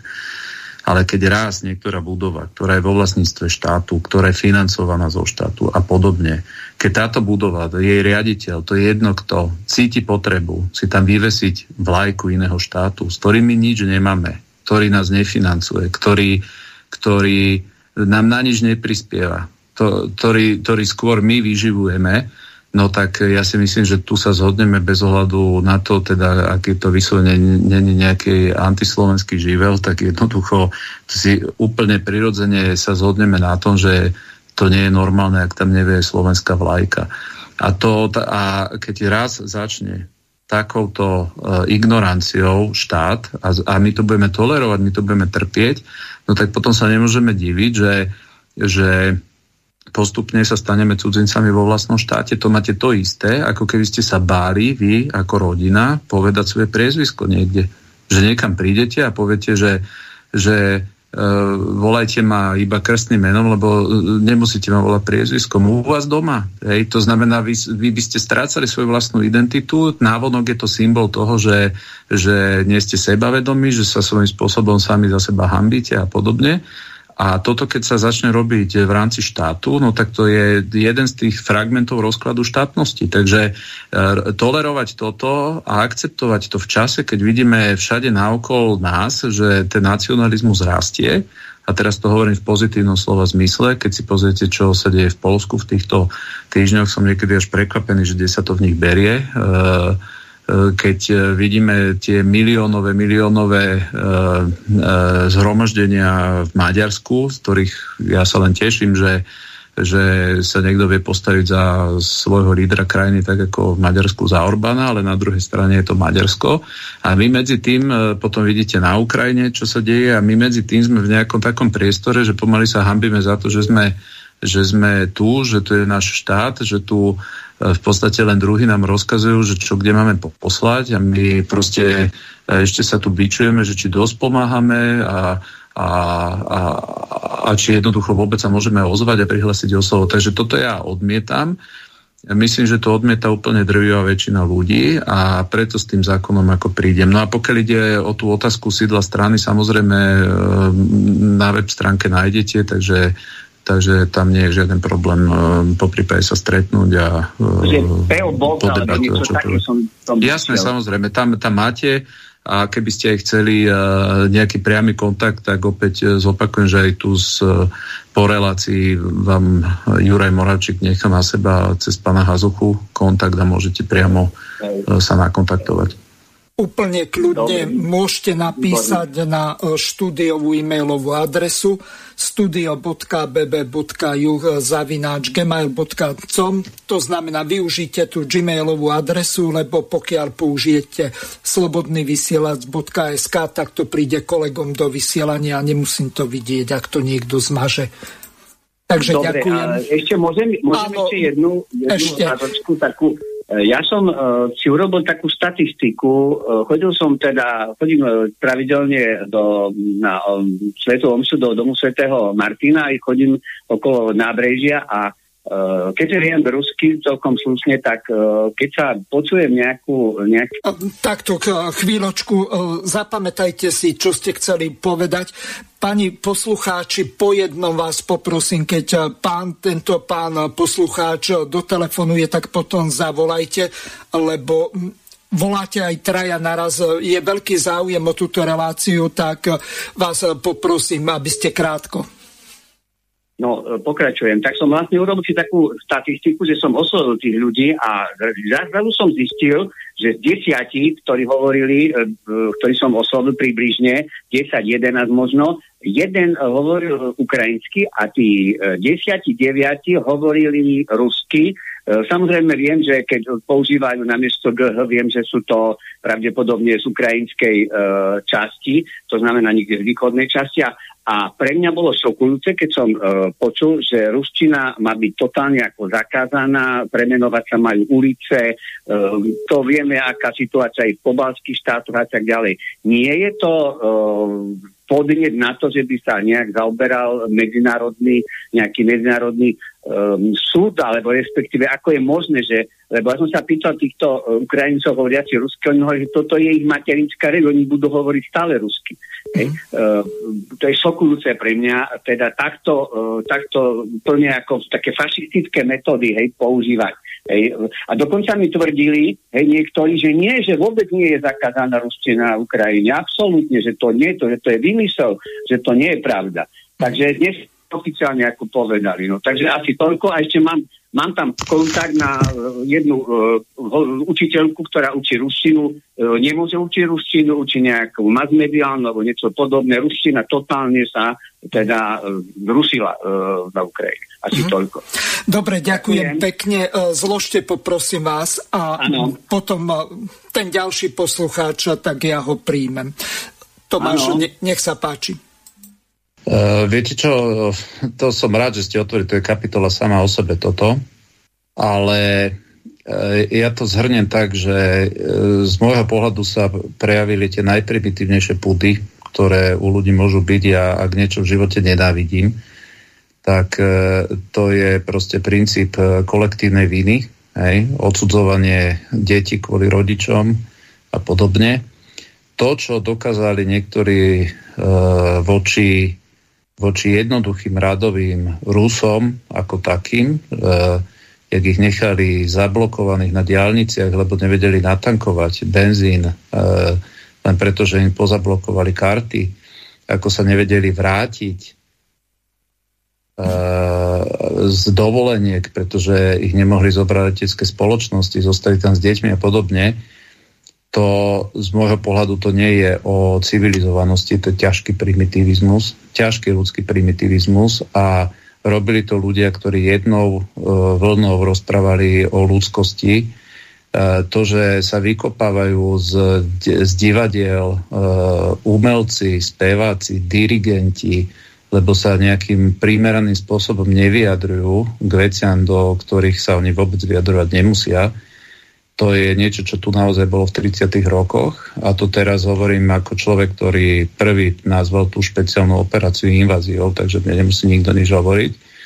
A na druhej strane sa prikladám tomu, čo povedal Klaus, že myslím včera to povedal, že ako, vždy sa hambil za to, ako sa niektorí ľudia správajú k, český, k ukrajinským robotníkom, ale že e, to, ako sa teraz zrazu zo dňa na deň všetci stali milovníci toho národa, je skôr prezlečením toho, tej nenávisti, ktorú chceli ukázať voči niekomu inému. A uh, ja jedinú cestu nielen pre Slovensko, ale pre celé ľudstvo, ako také vidím, že treba rešpektovať uh, jedinečnosť každého. Treba, treba rozumieť a chápať aj to, že niekto má nejaké svoje vlastné aj obavy, aj by som povedal E, problémy, ktoré chce riešiť a žiadne problémy sa nedajú ani ignorovať, ani sa tváriť, že neexistuje. Jednoducho každý by mal mať právo tie, tie problémy náhlas povedať a to spoločenstvo by ich malo vedieť riešiť. A pokiaľ sa tvári, že tu existuje niekto, kto toto právo nemá, no tak potom sa to nedá ani nikdy tak prekryť tým, že sa budeme tváriť, že jednoducho tie problémy z jeho pohľadu neexistujú. Takže Uh, to Tomáš, úplne... máme ďalšieho poslucháča. Uh, už dosť dlho čaká na linke. Poprosím ho, aby si uh, stiahol uh, príjimač. Uh, ste vo vysielaní. Áno. Áno. Môžete ho... Pán Bože požehnaný večer, podvečer. Tu vyhomá z Michaloviec Rada by som vám niečo povedala. Je pravdou, že človek len keď pozerá na ten televízor, vidí toľké matky s deťmi. A hlavná vec, prvá vec sa staráme o nich, dávame im peniaze a kašleme na to, čo ten náš chudobný svet, dôchodcovia a koľké matky s deťmi nemajú z čoho žiť, len sama drahota. A hlavné, že sa obobuje, že nám dajú zvyšia, nám dajú vianočný toto, toto, toto, ale sa zvedáva, či ho vôbec dostaneme. Hlavné je, že máme pre Ukrajincov rozdávať peniaze, všetko im zdarva, zdarva dávať, jak lekároch, tak aj školy, tak a všetko dáme im rovno, tak vulgárne poviem, dané do huby. A my nemáme z čoho žiť. Len jedno by som chcela vedieť či bude to možné, tá rozprávka pred spaním Vianočný tento dostať. Lebo aj keď ho dostaneme, tak to len na určité veci, že si urobíme nákup a znovu budeme len tam, kde sme boli doteraz. Všetko sa dražeje, o 90% nám zvyšia všetko, ale naše platy a naše dôchodky sa nezvyšujú. Nezvyšujú sa ani, ani matky, matky s dieťatmi, čo sú i slobodné, aj rozvedené, že nepremýšľame nad tým, že koľko je rozvodov, koľko je nenávisti, koľko je zloby medzi ľuďmi. Že nedávame na prvé miesto Boha, ale dávame na prvé miesto peniaze, mamonu a satana, lebo tento pracuje. Ten si už hrabe, ten má také veľké hradky a ten hrabe všetko, čo sa len dá. A hlavne tu mládež, ktorá droguje, hlavne tú mládež, ktorá chodí po kršmach a pijú. Mami daj, mami daj, keď mama nedá peniaze, tak ju zabijeme niekoľko raz s nožom do nej písmena zabijeme ju, len za to, že mama nedá. Hm. Takže trošku premýšľame aj sami nad sebou a celkové. My sme tak bohatý štát, že dokážeme všetko rozdávať. A potom len samé požičky, samé tatony a nepozeráme na svojich ľudí a na svojich dôchodcov. Ale aj nám treba žiť. A nemáme ešte, nemáme z čoho. Z tých našich dôchodkoch nedá sa. Dobre, ďakujem veľmi pekne. E, Tomáš, nech sa páči, môžeš pani poslucháčke odpovedať. Ja si myslím, že pani posluchačka opísala realitu, e, aká na Slovensku je, nielen v jej prípade, ale v prípade drvivej väčšiny e, dôchodcov. Práve teraz čítam napríklad správu, že, že na Slovensku stavebné materiály vzrastli vo veľa oblastiach o 100%, to znamená aj pre mladé rodiny sa sa nejaké vlastné bývanie stáva nesplniteľným snom. Takže toto je proste realita, že táto vláda, Heger a Čaputová svojou politikou spôsobili, že nikdy na Slovensku tak rapidne neklesla životná úroveň, ako je to v týchto mesiacoch. No a ja plne súhlasím s pani posluchačkou a ja to tvrdím od začiatku. Vojna na Ukrajine nie je naša vojna. Nám nemá kto čo prikazovať ju financovať dnes Slovensko patrí medzi krajiny, ktoré v najväčšej miere financujú vojnu na Ukrajine. A toto je proste nepriateľné. A preto napríklad e, treba úplne jasne do budúcna povedať, ja odmietam akékoľvek úvahy o navyšovaní financovania e, modernizácie alebo, alebo proste e, armády v čase, kedy nás nechali tu na zadarmo rozdávať stovky miliónov hore-dole. Proste Slovensko si svoj účet splatilo, a samozrejme, že pri tejto vláde to je, to je nereálna utopia, to je sen, že by oni dali ľudí na prvé miesto, pretože dnes tí ľudia, ktorí vo vláde sú, ich jediný zmysel a poslanie je, že si na úkor Slovenska robia svoju vlastnú individuálnu kampaň, medzinárodnú kampaň, väčšina, drvivá väčšina z nich sníva o tom, že, že sa upracujú pod tejto vláde niekam do zahraničných štruktúr, Mimochodom som hlboko presvedčený, že toto nie je novinka, tak to fungoval aj Lajčak a spol. Proste využívajú Slovensko a záujmy Slovakov ako trampolínu pre svoj osobný kariérny rast. A e, v tomto proste tá garnitúra e, bude pokračovať. A to, že či dostanú 14. E, alebo teda dnes sa hovorí aj o 14. de facto dôchodku, alebo ten 13. ani nestačí, tak pri tejto vláde ja neviem na to odpovedať. Keby som bol súčasťou vlády, tak by som to nielen toto presadzoval, by som presadzoval poprvé úplne otvorenú politiku e, energetickú, práve preto, aby nám nikto nemohol spôsobovať tieto cenové nárasty, pretože hovorím ešte raz, my sme na začiatku cenového rastu, toto nie je koniec. No a práve preto aj dráhu pani a všetkých pozývam na všetky tri protesty, ktoré spolu s odborármi sa pripravujú. A tieto protesty budú začnú v Košiciach, myslím vo štvrtok, potom pôjde Banska Bystrica alebo Žilina a Trnava. No a následne, ak vláda sa neuvedomí, ak si nesadne aj so sociálnymi partnermi, ak si nesadne s tými, ktorých sa to zdražovanie týka, a tam sú aj zastupcovia dôchodcov, tak potom treba pristúpiť ku generálnemu štrajku. Myslím si, že táto vláda za dva roky jasne ukázala, že nie je spôsobila riadiť Slovensko. Heger nie je spôsobili riadiť Slovensko.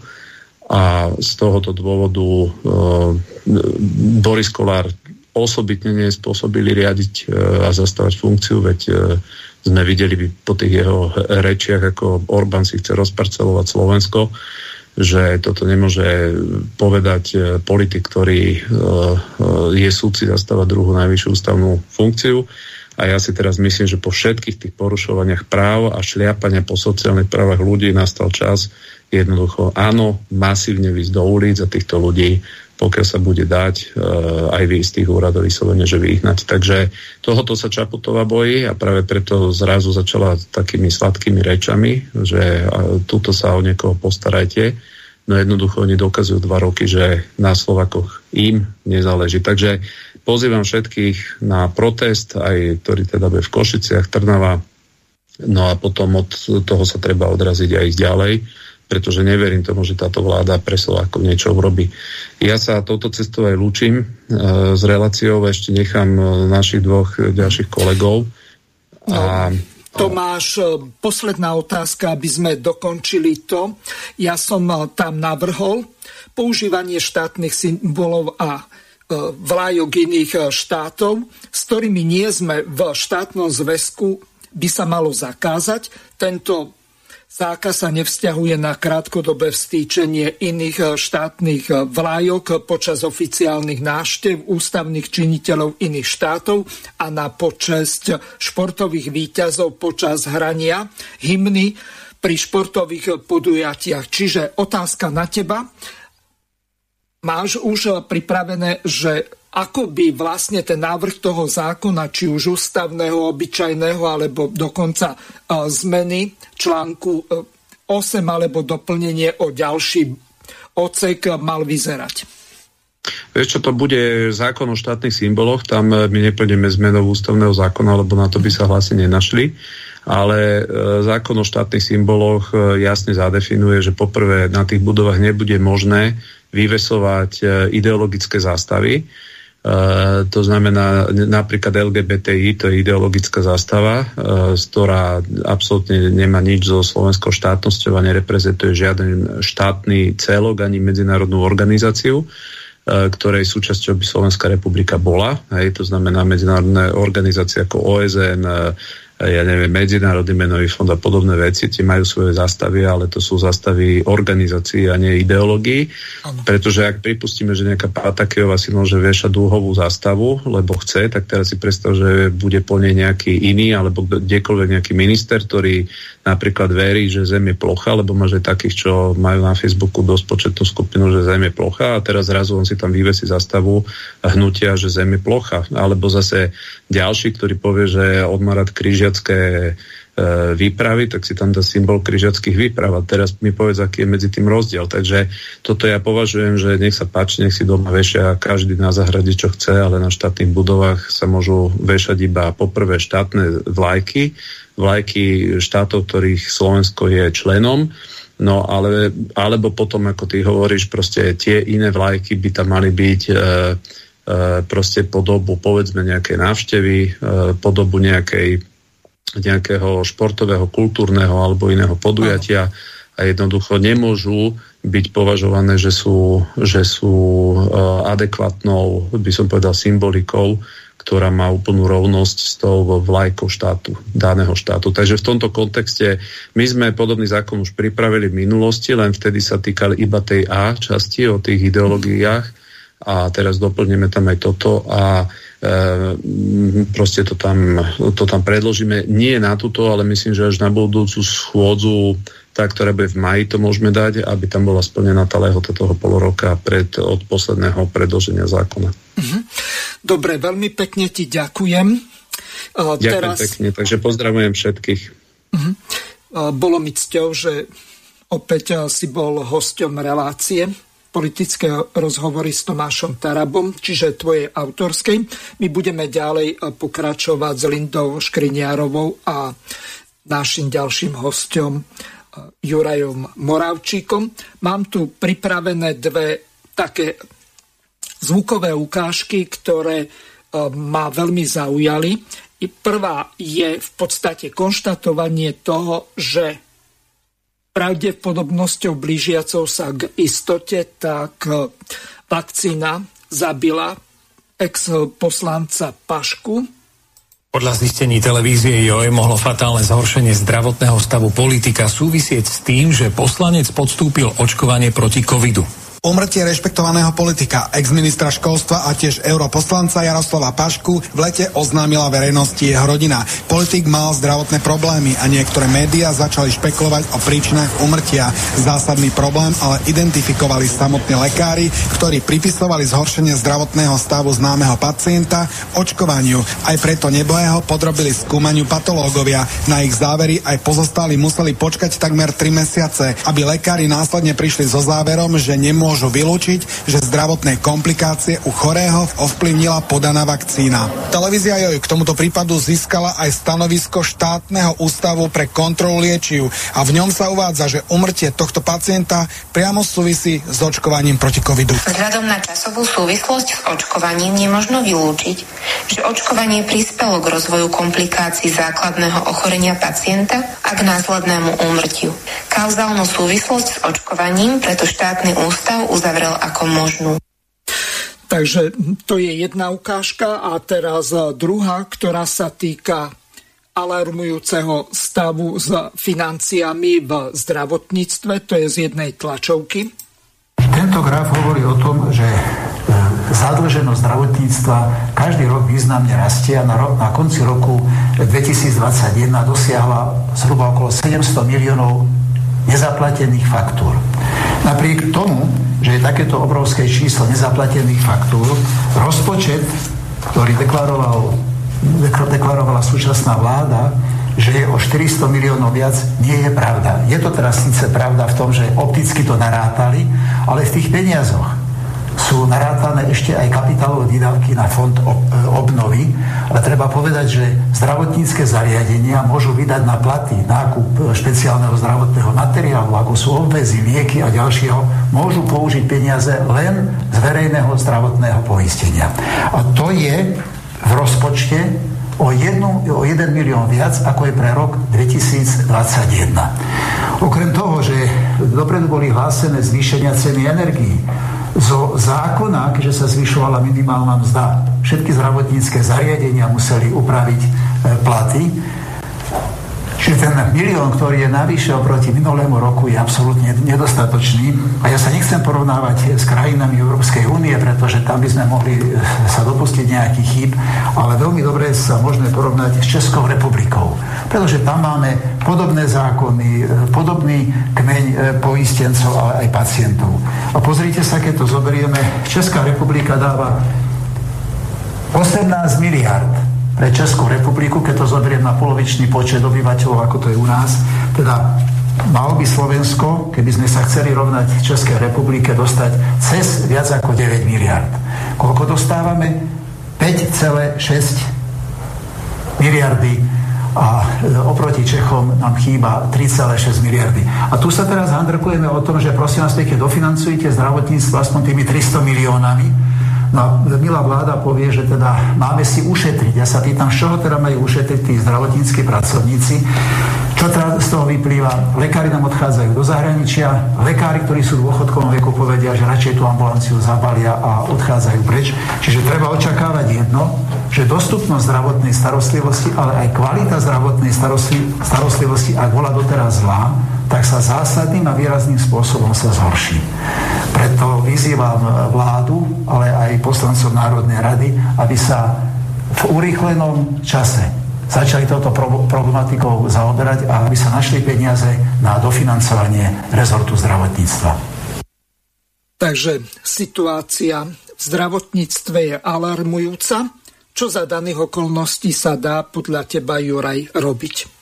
Ďakujem veľmi pekne za slovo, Mirko. Tak ako sme počuli, nadviažem, začnem od konca od tej druhej nahrávky. Počuli sme hlas uh, nášho podpredsedu Život národnej strany, uh, doktora Štefana Zelnika, ktorý je podpredsedom Aha. Život pre zdravotníctvo a venuje sa celý život otázke zdravotníctva, zdravotných pracovníkov.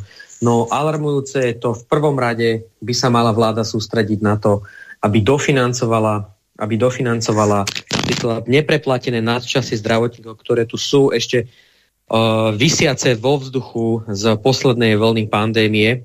COVID-19, kedy zdravotníci doslova, poviem tak, padali, padali na hubu a uh, tie peniaze, ktoré im za tie nadčasy patria, stále nemajú.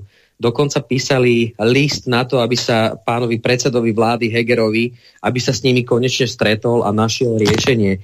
No v každom prípade, ak sú peniaze na to, uh, že sa s nimi riešia rôzne nákupy vojenskej techniky. Teraz sme počuli o nejakom nákupe bez uh, verejného obstarávania dvoch vrtulníkov za 25 miliónov eur. Tak preboha, prečo nie sú peniaze pre zdravotníctvo? No tie peniaze sú, ale táto vláda absolútne stráca legitimitu tým, že sa nevenuje otázke, pretože zdravotníctvo, zdravie, to je hodnota nás všetkých a, a vláda by sa mala v prvom rade sústrediť na to, aby zabezpečila adekvátnu, kvalitnú zdravotnú starostlivosť občanom Slovenskej republiky s tým, že dofinancuje systém zdravotníctva a tým zabezpečí všetkým nám dostupnú, lebo ako sme počuli v tom príspevku, v tej nahrávke, zdravotníci to potom riešia odchodom, odchodom z, za hranice Slovenska. No a čo sa týka čo sa týka tej prvej nahrávky v súvislosti s očkovaním, no ja absolútne odmietam, aj som odmietal to, aby aby bol akýmkoľvek spôsobom eh, nanúcovaný alebo vyvíjaný tlak na to, aby tu bolo nejaké povinné očkovanie. Absolútne to odmietam, toto povinné očkovanie, pretože je to uh, aj teraz, žiaľ Bohu, aj tento príklad vlastne potvrdzuje to, že tá, tá vakcína môže mať pokojne kauzalitu, keďže je to rýchlo kvasená vakcína. Vôbec to nie je ten typ vakcín, na ktoré sme tu boli zvyknutí. Ja nie som žiaden odporca očkovania. Ja mám všetky očkovania, ktoré som musel mať, ktoré boli v, v mojom detstve aj ďalšie, ale toto je jednoducho rýchlo kvasená vakcína, ktorá Uh, a, a pri ktorej ja absolútne odmietam to, aby, aby bola nanúcovaná. A potom vystávajú aj tieto prípady. V našom mainstreame sa bohužiaľ Uh, tieto prípady ukazujú ojedinelo aj teda z, toho, z tých, z tých uh, negatívnych vplyvov. V susednej Českej republike aj v príspevku to odznelo. V susednej Českej republike som zaregistroval asi pred 4 dňami reportáž o tom, že sa v Českej republike hromadia prípady uh, tých uh, tých vedľajších príznakov a tí ľudia jednoducho budú musieť byť odškodnení. Takže absolútne odmietam povinné očkovanie. Mm-hmm. Prečítam jednu otázku od pani Kataríny, ktorá nám napísala toto. Dobrý deň. Jedna otázka mimo témy. Dnes som čítala v novom čase, že primátor Matúš Válo ide rozdávať kondoby a lubrikanty pre bezdomovcov. Chcela by som vedieť, aký má pán Taraba názor na pána Vala ako primátora a na tie jeho idiotské nápady financovania e, z verejných peňazí. Ďakujem a želám pánovi Tarabovi veľa úspechov z jeho stranou život. Takže keďže tu pán Taraba nie je, tak e, môžete odpovedať na toto. Zrejme, ak ste niekto priamo z Bratislavy, neviem, skade je Linda, ty si z Trnavy, ale v podstate čo vlastne s takýmito idiotinami ako bezdomovcom, ktorí by mali dať teplé jedlo, teplé oblečenie, stravu a ubytovanie, tak im dávajú takéto hlúposti. Kde to vlastne smerujeme? Ja viem, že Valo, tak to je bývalý hipster a neviem aký hudobník pochybný, takže z tohoto hľadiska ja tu nemienim ani ďalej komentovať, na to ste tu vy, ale čo za daných okolností, keď ľudia už pomaly nemajú na to, aby si čím zakúrili, alebo aby sa mali kde nájsť a čoho nájsť, lebo všetko tak šialene dražie. Nech sa páči. Uh-huh, uh-huh. Ďakujem veľmi pekne. Ja teda pochádzam z Osenice, nie som z Bratislavy. A môžem na to povedať, že toto je jednoducho taký hipsterský výstrelok, absolútny hipsterský výstrelok v tom čase, kedy naozaj uh, vidíme, že tie peniaze, ktoré v rozpočte sú, boli použité napríklad na našej východnej hranici. Tu sa mohlo vyriešiť bezdomovstvo, tí ľudia mohli dostať stravu, uh, mohli dostať teplé oblečenie, mohli dostať uh, ubytovanie s tým, že by sa s nimi ďalej pracovalo. No ale vidíte to, ja, ja, ja sa mi nad tým rozum zastavuje, že primátor hlavného mesta a potvrdzuje mi to v podstate to eh, jeho nejaké smerovanie, že toto to, to, to, je v podstate len ukazovanie sa eh, pred, to, pred tým svojim publikom, ale netreba zabúdať to, že uh, tento rok sú komunálne voľby a voľby do vyšších územných celkov a ja pevne verím, že teda tieto rozhodnutia rozdávať kondomy bezdomovcom, tak e, že si to tí voliči, voliči v Bratislave e, dobre zapamätajú a teda pozrú si to. Pani Kataríne veľmi pekne ďakujem za tento podnet a pripomienku. Samozrejme nemôžem hovoriť za, keďže tu nie je už pripojený pán predseda Národnej strany Život Tomáš Taraba, hovorím za seba. No a považujem to naozaj za hipsterský výstrelok. Mm-hmm. Ja som pred nejakým časom tak inicioval viacerých poslancov, pretože nie len mňa, ale na otázky našich poslucháčov, alebo skôr také dosť rozhorčené komentáre som reagoval. V podstate Európska únia vyčlenuje obrovské množstvo peňazí, e, či už na tie potravinové balíčky, hygienické balíčky a ďalšiu takúto základnú sociálnu pomoc. Teraz máme ešte okrem toho tu 10 e, tisíce, možno e, bude aj 100 tisíc Ukrajincov na našom území, ktorí budú potrebovať takúto základnú pomoc.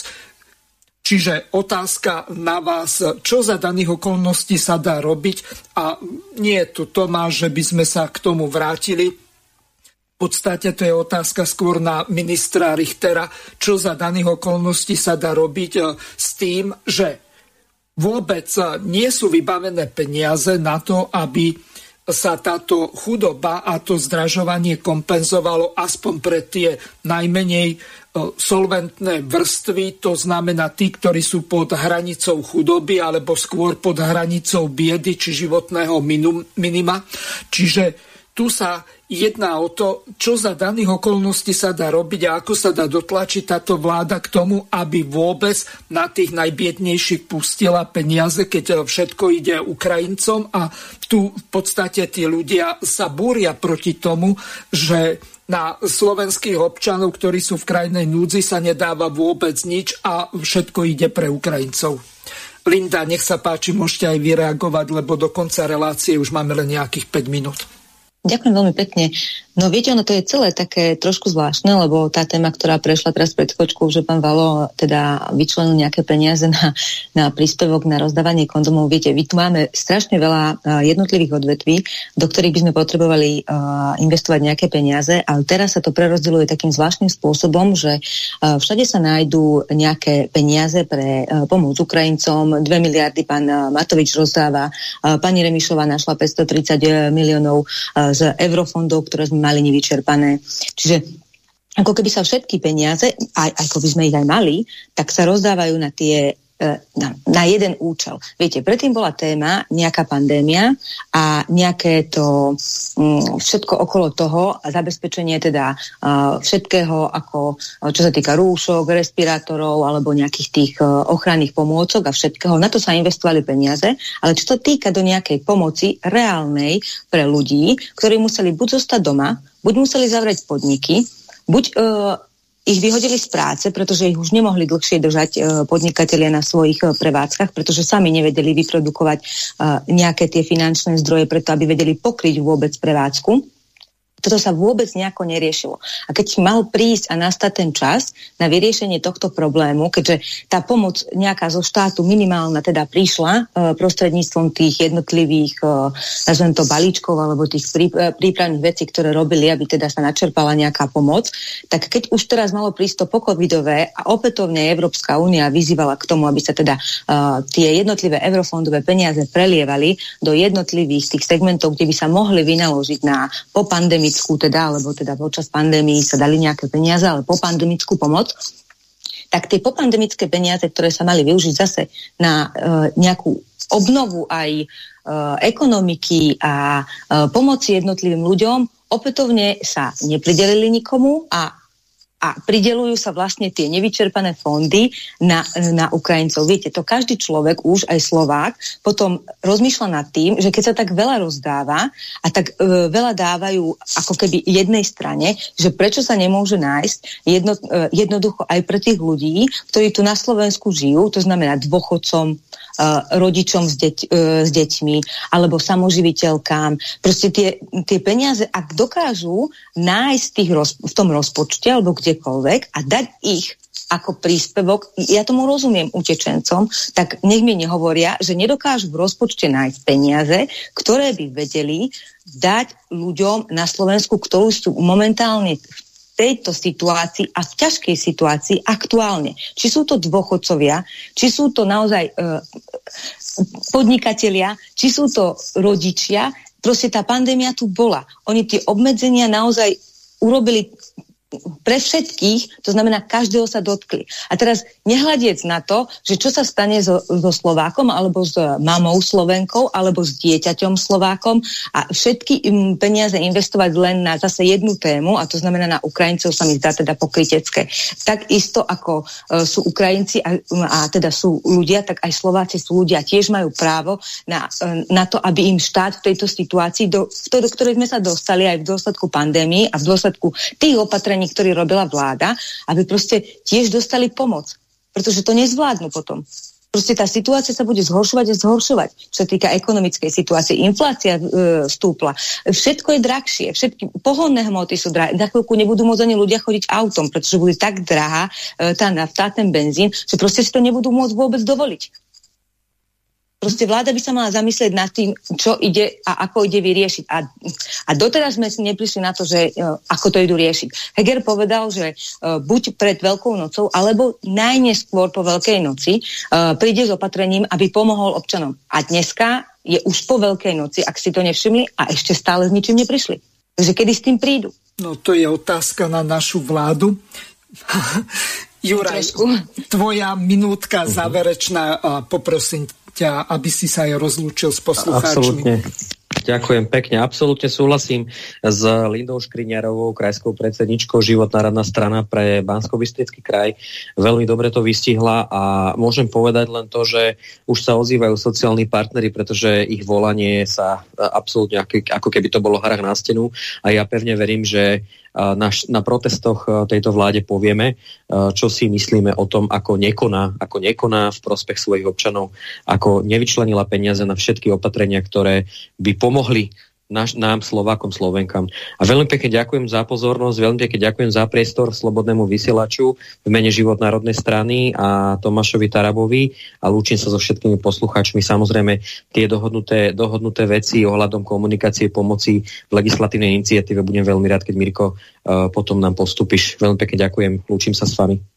Ja tiež veľmi pekne ďakujem Tomášovi Tarabovi v jeho autorskej relácii, taktiež pani Linde Škriniarovej a takisto pánovi Jurajovi Moravčíkovi.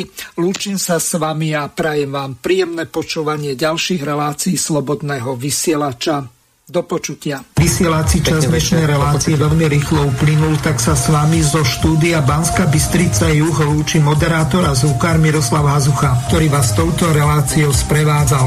Vážené poslucháčky a poslucháči, budeme veľmi radi, ak nám zachováte nielen priazeň, ale ak nám aj napíšete vaše podnety a návrhy na zlepšenie relácie, lebo bez spätnej väzby nebudeme vedieť relácie zlepšovať, za čo vám vopred veľmi pekne ďakujem. Do počutia počutia. Táto relácia vznikla za podpory dobrovoľných príspevkov našich poslucháčov. I ty sa k ním môžeš pridať. Viac informácií nájdeš na www.slobodnyvysielac.sk Ďakujeme.